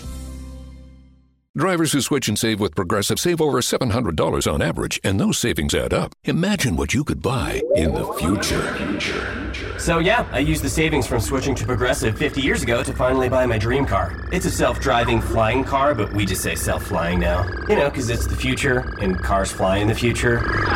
So switch to Progressive and save big because those savings can add up in the future. Progressive Casualty Insurance Company and affiliates. National annual average insurance savings by new customer surveyed who saved with Progressive in 2020. Potential savings will vary.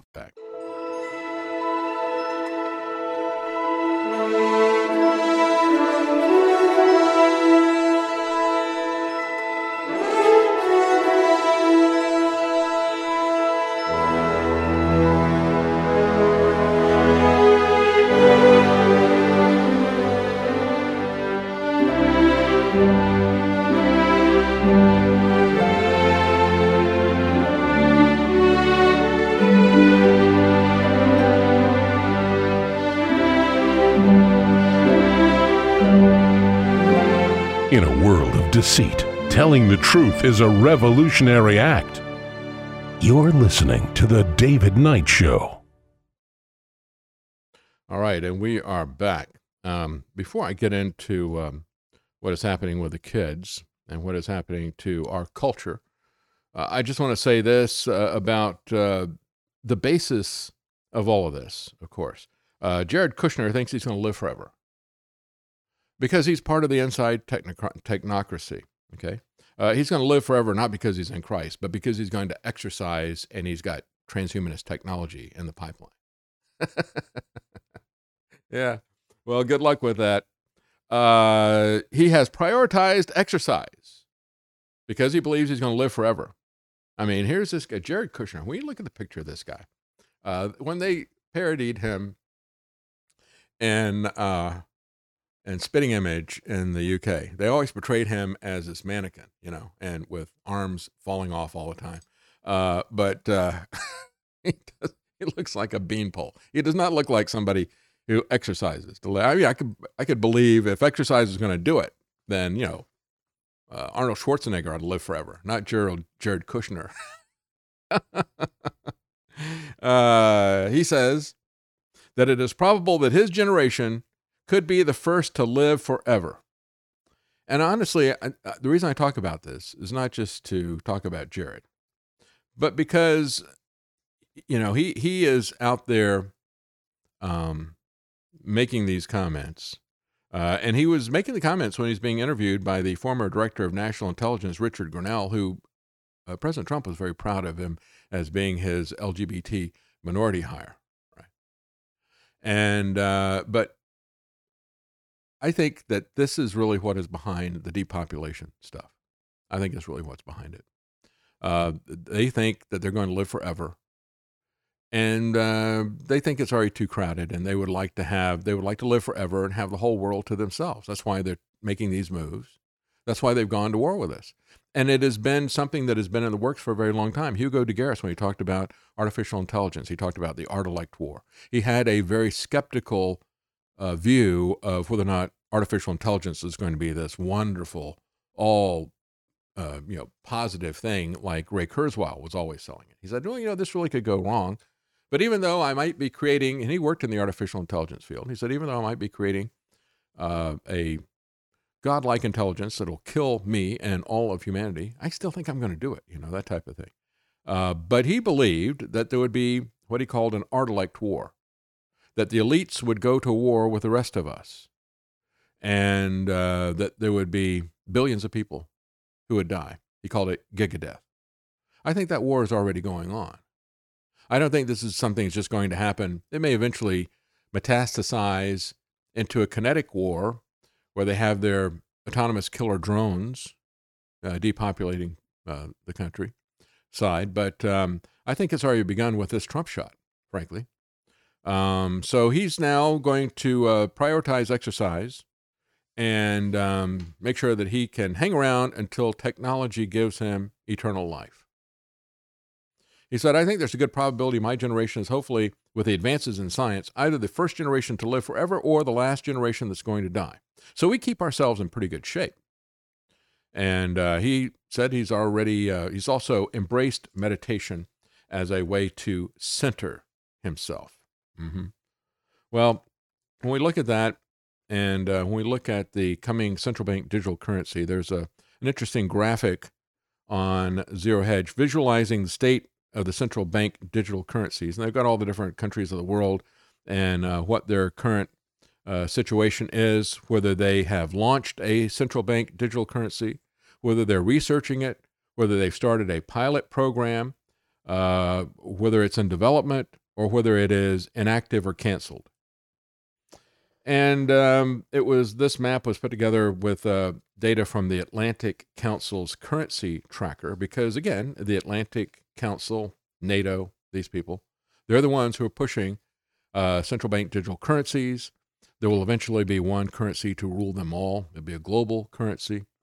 Uh, 105 countries are currently exploring centralized digital currencies, and together they represent 95% of global GDP. In other words, the ones who are not doing it only account for 5% of economic activity. 9% of the countries have launched a digital currency to date. And uh, this includes Nigeria, which became the first African country to do so in October 2021. I guess they just didn't have, we weren't making enough money with that Nigerian prince scam. So they came up with something that was a much bigger scam.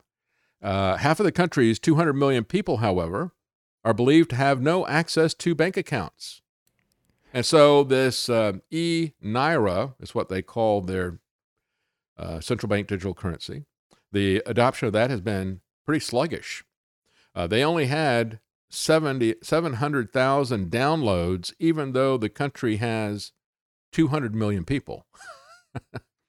and uh, they said that's equivalent to 0.35% of the population. Uh, though even not all the download users are Nigerian, so uh, it's even less than that in terms of the population. Conversely, 33.4 million Nigerians were reported to be trading or owning crypto assets despite the Central Bank of Nigeria's attempts to restrict usage. So uh, you've got 100 times more people are using cryptocurrency in Nigeria, where they rolled out their the first digital currency. Uh, I think, well, maybe they're not the first, but they've launched it. One of the first. There's only been a couple that have actually rolled it out. Uh, so where they rolled it out, they got 0.35% of the population, but um, uh, that that are using it. I'm sorry, I, I just I, it's not uh, 33% of the people using crypto assets. No, it is 33 million. Uh, so that's about 17% of the population, let's say. So 17% versus 0.35%. Crypto versus central bank digital currency. They're not interested. And um, so in the US, just as a reminder, a week from today is when all of the federal bureaucracies are due to have the report back to our emperor, uh, Biden. You know, he, by executive order, you know, he orders everybody. So he ordered them six months ago. He said in 180 days, uh, and it was March 9th or something like that. Um, but I, I calc- by my calculations, the reports are all due a week from today. And it was every bureaucracy you can imagine and some that you didn't know exist, all talking about what they were going to do to usher in CBDC. And then last week, we had the House Finance Committee, bipartisan move. This is a committee that is chaired, of all things, by Maxine Waters. You know we're in deep trouble when the finance committee is chaired by Maxine Waters, who does her checkbook. Uh, well, actually, her husband is deeply embedded in the uh, banking industry um, to be able to tap into the money. I don't think he's. I would be surprised if he actually knows anything about banking, but he knows how to get the money. That's what he knows. Anyway, uh, this this committee, chaired by Maxine Waters, Republicans as well as Democrats, were sounding the alarm. We cannot afford to fall behind China and CBDC. Mr. President, we can't have a CBDC gap. Well, we got to jump into this thing here. So uh, that report is due out next week, and they're already laying the foundation by having Republicans and Democrats telling us that we got to act now. It's a bipartisan demand to act now. It's an emergency. You got to do it now. We can't stop and think about this, just like everything else. Everything else is rushed through with emergency. I mean, just look at the way they pass their bills. You know, thousands of pages. They drop them. We only got 24 hours to do this. You no time to read it and analyze it. Just sign your name on the dotted line because we said so. Everything is done that way. Everything is done that way. Uh, so again, I will point out to you, and um, uh, I said this last week when I was interviewing um, Joe Banister, um, and um, uh, what was the name of his uh, website? Agent for Truth. Agent for Truth. Yes, thank you. Agentfortruth.com. Uh, Joe Banister was one of the criminal investigation IRS agents. As part of his investigation, started looking at what some of these tax protesters were saying, and he said, "Ah, well, that's interesting. I mean, he's he's got a background in law enforcement, a background in accounting, which is what these people have." He goes, "Hmm. Well, uh, he goes back to his people. He says, so, so what's the answer to this? Shut up. You're not." And then you know they kick him out rather than giving him an answer. Uh, so when I was talking to him, I said, you know, it occurs to me that these 87,000 new IRS agents are going to be used to push central bank digital currency and to investigate people who are involved in crypto and to try to take away, you know, those assets. I think that's really what it's going to be involving. That's how I think it's going to be used. But you should also take a look at the person that Biden has now chosen to lead the 87,000 new IRS agents. Uh, the IRS official chosen to lead the new centralized office that will feature the 87,000 new employees uh, for the IRS is someone who is involved in the agency's targeting of conservative groups that opposed Obama's reelection in 2012. Remember that story coming out of the IRS? Remember that? Uh, yeah, we're going to shut them down. We're not going to let these uh, groups uh, get authorization to operate and other things like that. Nicole Flax is the person. Uh, so I guess somebody said we got to get some some flacky to, to run this thing. Oh, Nicole Flax, uh, get her. She served as chief of staff for then acting IRS Commissioner Steven Miller, who was fired uh, over the cover up of the scandal. When Republican lawmakers sought communications related to the scandal in the investigation, her emails were among those the agency claimed were lost in a computer hard drive crash. Remember that? We all talked about that. We said, yeah, um, yeah, the computer ate my data. Uh, does the IRS buy that excuse if they want to audit you? No, no. But if you want to audit the IRS, I'm sorry, the dog ate my, or the computer ate my homework. IRS Commissioner Charles Rettig said in an email to employees that the agency will establish a new centralized office, uh, including the 80, to include the 87,000 new agents. And uh, in the email, he said that it will be Nicole Flax, Deputy Commissioner in charge of the Large Business and International Division, that will lead the establishment of the centralized office, international and large business. That is another indication to me that it's going to be focused on crypto and on CBDC. By the way, I just want to I'll mention too uh, gold. If you want to get into gold, um, DavidKnight.gold is graciously set up by Tony Arterburn. It will take you to him, let you know that uh, you came through me, and uh, he can help you to get physical gold. Um, I had uh, somebody send me a uh, email that was out of the UK and said, uh, "I'm assuming it'll be too expensive to ship. I don't know." Uh, but um, he said, uh, if that's not the case, can you or Tony let me know somebody that you would recommend? I'll contact Tony, but I don't I don't know if he knows anybody in the UK that he would recommend. But um, but I'll ask just to, to find out. But I do recommend Tony. Uh, I trust him. I've used him in the past, and he's been a uh, a great friend to the program, and he also knows where all this stuff is. But he's had a lot, a lot of people have used him, and a lot of people have uh, sent uh, comments about how much they appreciate uh, what he did. I want to say thank you as well to some of the people who've left tips and comments.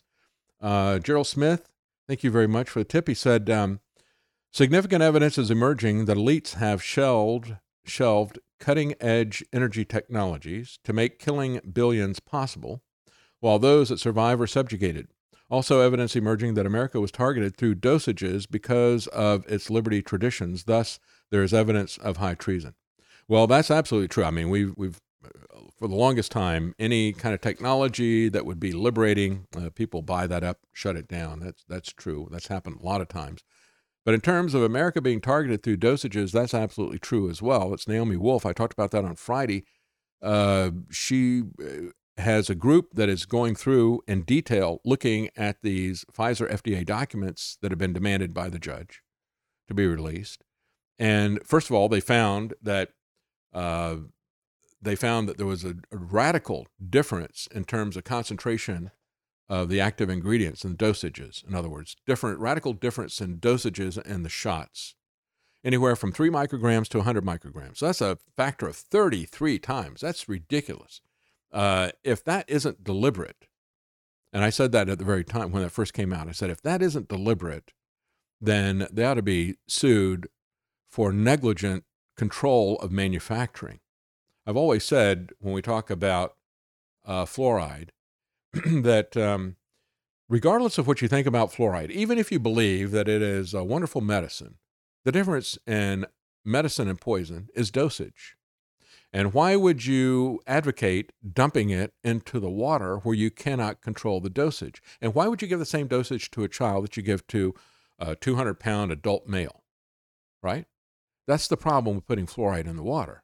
We don't even have to talk about uh, you know, what it does. Just it, it, let's just pretend that it is wonderful, the best thing we ever had. Medicine becomes a poison without the appropriate dosage. So they varied this this vaccine dosage by a factor of 33, depending on different lots. And now what they've uh, and, and then they made a correlation. They said, and look, the the ones that had the high dosage, that's where all of the vaccine injuries are occurring. Then the next thing that Naomi Wolf uh, found was the geographical distribution of those high dosage vaccines was in the U.S. and Europe, definitely targeting uh, these areas. Um, a Woots, thank you very much for the tip. He says, "Hi David, if the one in 800 injury rate is used with the DMED data, could be proven. Uh, DoD was lying about the data being inaccurate.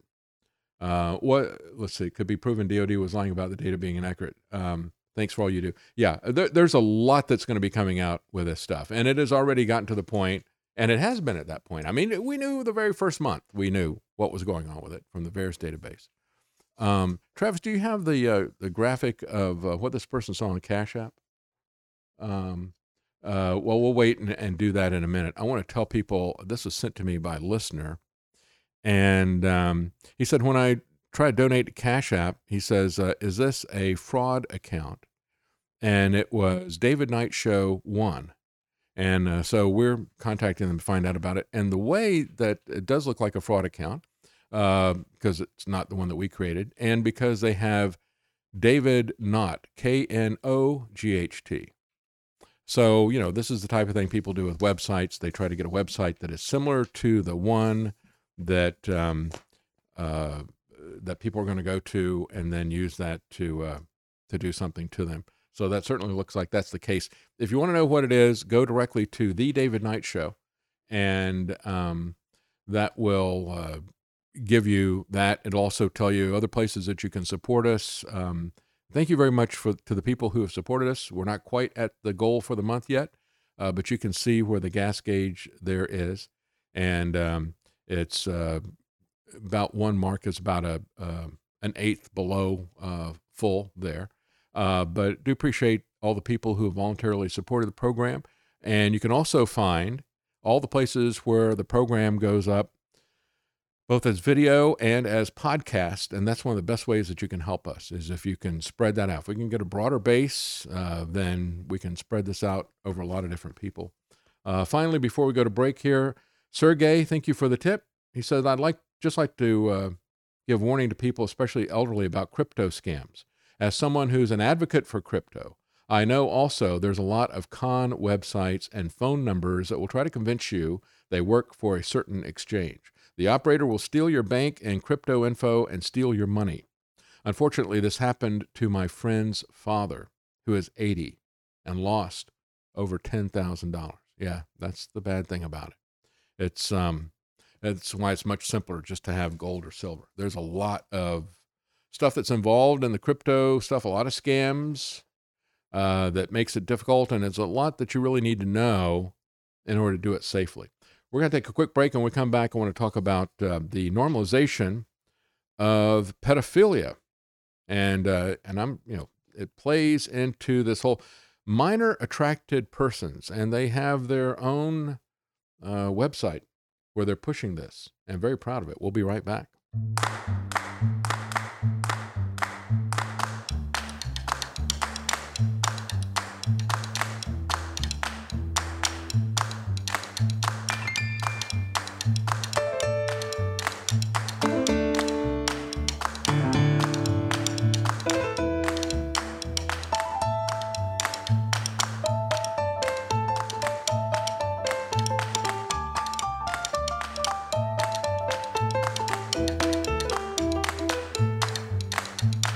Decoding the mainstream propaganda.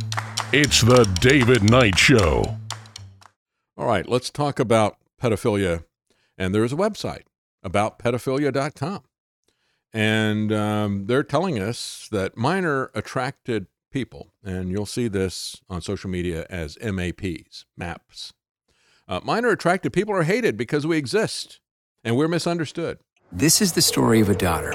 Travelers, this is Carlos. Someone just hit my car. Is everyone okay? And the insurance company that believes people always come first. If it matters to you, Travelers Insurance will help protect it. Travelers, speak to an independent agent today. Drivers who switch and save with Progressive save over $700 on average, and those savings add up. Imagine what you could buy in the future. So I used the savings from switching to Progressive 30 years ago to buy tickets to the championship game. You know, between those two teams that didn't exist 30 years ago. Yeah, I'm a big Alaska Palm Trees fan. Which is a team now? In the future? So switch to Progressive and save big because those savings can add up in the future. Progressive Casualty Insurance Company and affiliates. National annual average insurance savings by new customer surveyed who saved with Progressive in 2020. Potential savings will vary. And scroll down a little bit there, Travis, and show them the uh, Venn diagram that they have. Uh, they have minor attracted people. It's not exactly a Venn diagram, and it's not based on any data. I don't know why that's not showing up there, uh, but they do have um, uh, they have different blocks, and they have uh, five different categories. They have minor attracted people, uh, and then they have pedophiles, and then they have people who sexually abuse children, and then they have childhood sexual abuse survivors, and then they have non minor attracted people and non pedophiles, and that's a really small group. according to these people. That's their perspective of the world. And, and of course, uh, the Venn diagram where the uh, sexual abuse interacts with the minor attracted persons and the pedophiles and so forth, that's a very small area, according to them. They don't give you any data at all to back up this hand waving that's happening there. But they said these uh, people who hate us, who don't like minor attracted persons, they try deliberately to hijack the idea of minor attracted people to mean someone who abuses children.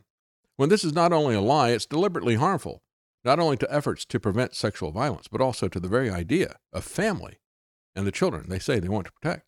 You see, if you are pro family, you are in favor of people who are minor attracted persons, people who have an attraction to minors, uh, who are sexually fascinated by minors. No, I think I think uh, the Bible got it right when it said, "As a man thinks, so is he." If you want to dwell on this, your thoughts are going to shape you. It's just that simple. It's just that simple. And this has been playing into this transgender thing from the very beginning. There's a lot of different factors in play. In this particular story, uh, which I've had this on my desk for a little over a week before I got to it, the, this 10 year old trans kid, the youngest trans model. And uh, this little kid, this little boy, dressing up like a woman, is walking the uh, catwalk at a New York fashion show. Uh, this boy calls himself Noella, a 10 year old who began socially transitioning at the age of four. Do you really believe that? Uh, I don't believe that. Um, I don't believe children that young are thinking about that unless their parents are pushing and pushing and pushing them, or some adult or some teacher somewhere. Noella's first show was a Chicago Fashion Week at seven years old, said her parent. And um, then um, uh, by the age of, so it said at four and a half, this boy had socially transitioned. By age seven, he had legally transitioned. And um, now he's doing fashion shows. And uh, the parents say that at the age of two, he started telling us that he wasn't a boy. Uh, so, you know, uh, two year old who who soon, first thing out of their mouth as they learn to talk is talking about they're the wrong gender in the body. Do you believe that for a minute? I don't. I don't believe that at all. This is nothing short of child abuse. You know, we've had uh, the age old stories of stage mothers who live vicariously through their kids, and stage mothers who had pushed their kids into this meat grinder of Hollywood and the entertainment industry and bask in the sunlight of it because they always wanted to be on stage and they never made it. So I'm going to push my, and they're going to live through that vicariously.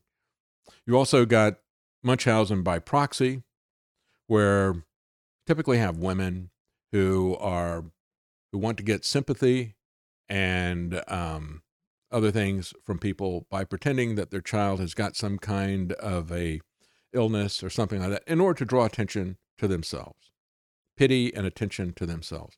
I think all these things are in play with these parents. But there's other things as well, of course. You know, Disney is going to be pushing more LGBT propaganda on kids. They've hired a uh, prominent Chicago area drag queen to appear in a new Marvel superhero show. It's aimed at youngsters, of course. And the, the guy is very clear about it. He says he doesn't want to see the show just appear as strictly entertainment for children, but he wants to use it as a means of cultural change as well. And he also talks about how, uh, you know, this is involving sex and how it is targeted towards minors. The storyline is Ironheart is a teenager who patterns, builds a, a suit pattern after Iron Man. Uh, but of course, they have a, a, drag queen as part of that story. Meanwhile, Disney Plus has banished the episode of an Australian children's cartoon because uh, it's a, a, an Australian children's cartoon with a bunch of dogs in it. It's called Bluey because he's a blue heeler pup. But this is a cartoon about dogs. And they have one episode uh, where there's jokes about a dog farting and blaming it on some other dog. And Disney said that doesn't meet our strict guidelines for streaming. But this other stuff does, of course. So farts are okay. I guess maybe if the dog would come out as trans, I guess the farts would be okay because you can do anything if you cover it in trans right now. It doesn't matter what it is. Muppet Babies had a drag show, and that was okay with Disney because they own that as well. Uh, but not any dog farting. Okay, can't have that. There's just so much to talk about. We didn't just scratch the uh, surface of what they're doing to children. And of course, the vaccines are at the epicenter of that. They want to kill children. If they can't do it before they're born, they will shut down future generations and kill the existing kids while they poison their souls. Thank you for joining us.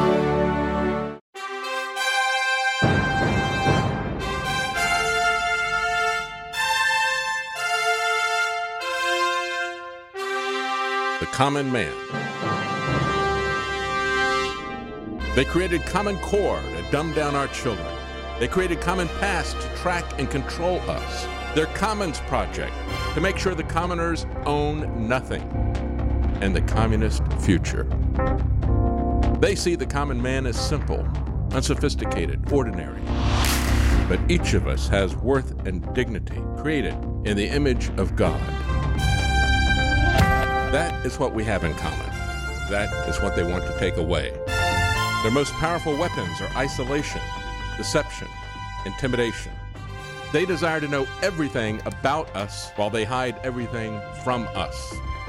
It's time to turn that around and expose what they want to hide. Please share the information and links you'll find at thedavidknightshow.com. Thank you for listening. Thank you for sharing.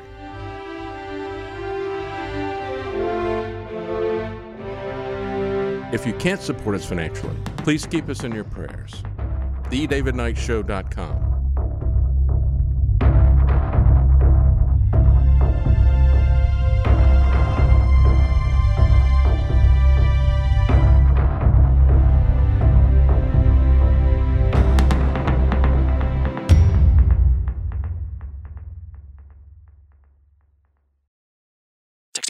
terms and conditions posted at textplan.us. Texting enrolls for recurring automated text marketing messages. Message and data rates may apply. Reply stop to opt out. The pandemic has been hard on all our kids. New studies show more than one in three children who started school in the pandemic now need intensive reading help. That's right. Millions of kids in kindergarten through third grade in the United States cannot read at grade level. Here's the good news. Your child can be reading in just 30 days, guaranteed, with Hooked on Phonics. Even if your child has been struggling, Hooked on Phonics will teach your child to read in just 30 days, guaranteed. And right now, you can get started for just $1. Text the word grade to 323232 right now. Hooked on Phonics is highly effective and incredibly fun, and everything can be done right from home and in less than 20 minutes a day. For more than 30 years, Hooked on Phonics has been the proven learn to read program that kids love to use. Text grade to 323232 and teach your child to read in just 30 days, guaranteed. Text grade to 323232 right now and get started for just $1. Text grade to 323232 now. Text grade to 323232. JCPenney is helping hardworking families across America save even more all Labor Day weekend. That's right, we got you. Celebrate a four day super savings weekend with 20% off already great prices. Plus, save an extra 10% across the store. That's extra, extra savings in addition to our huge end of summer deals. Grab your coupon on the JCP app and save all you want. Shopping is back. JCPenney. Coupon required and valid on select styles 92 to 95. Exclusions apply. See store or jcp.com for details.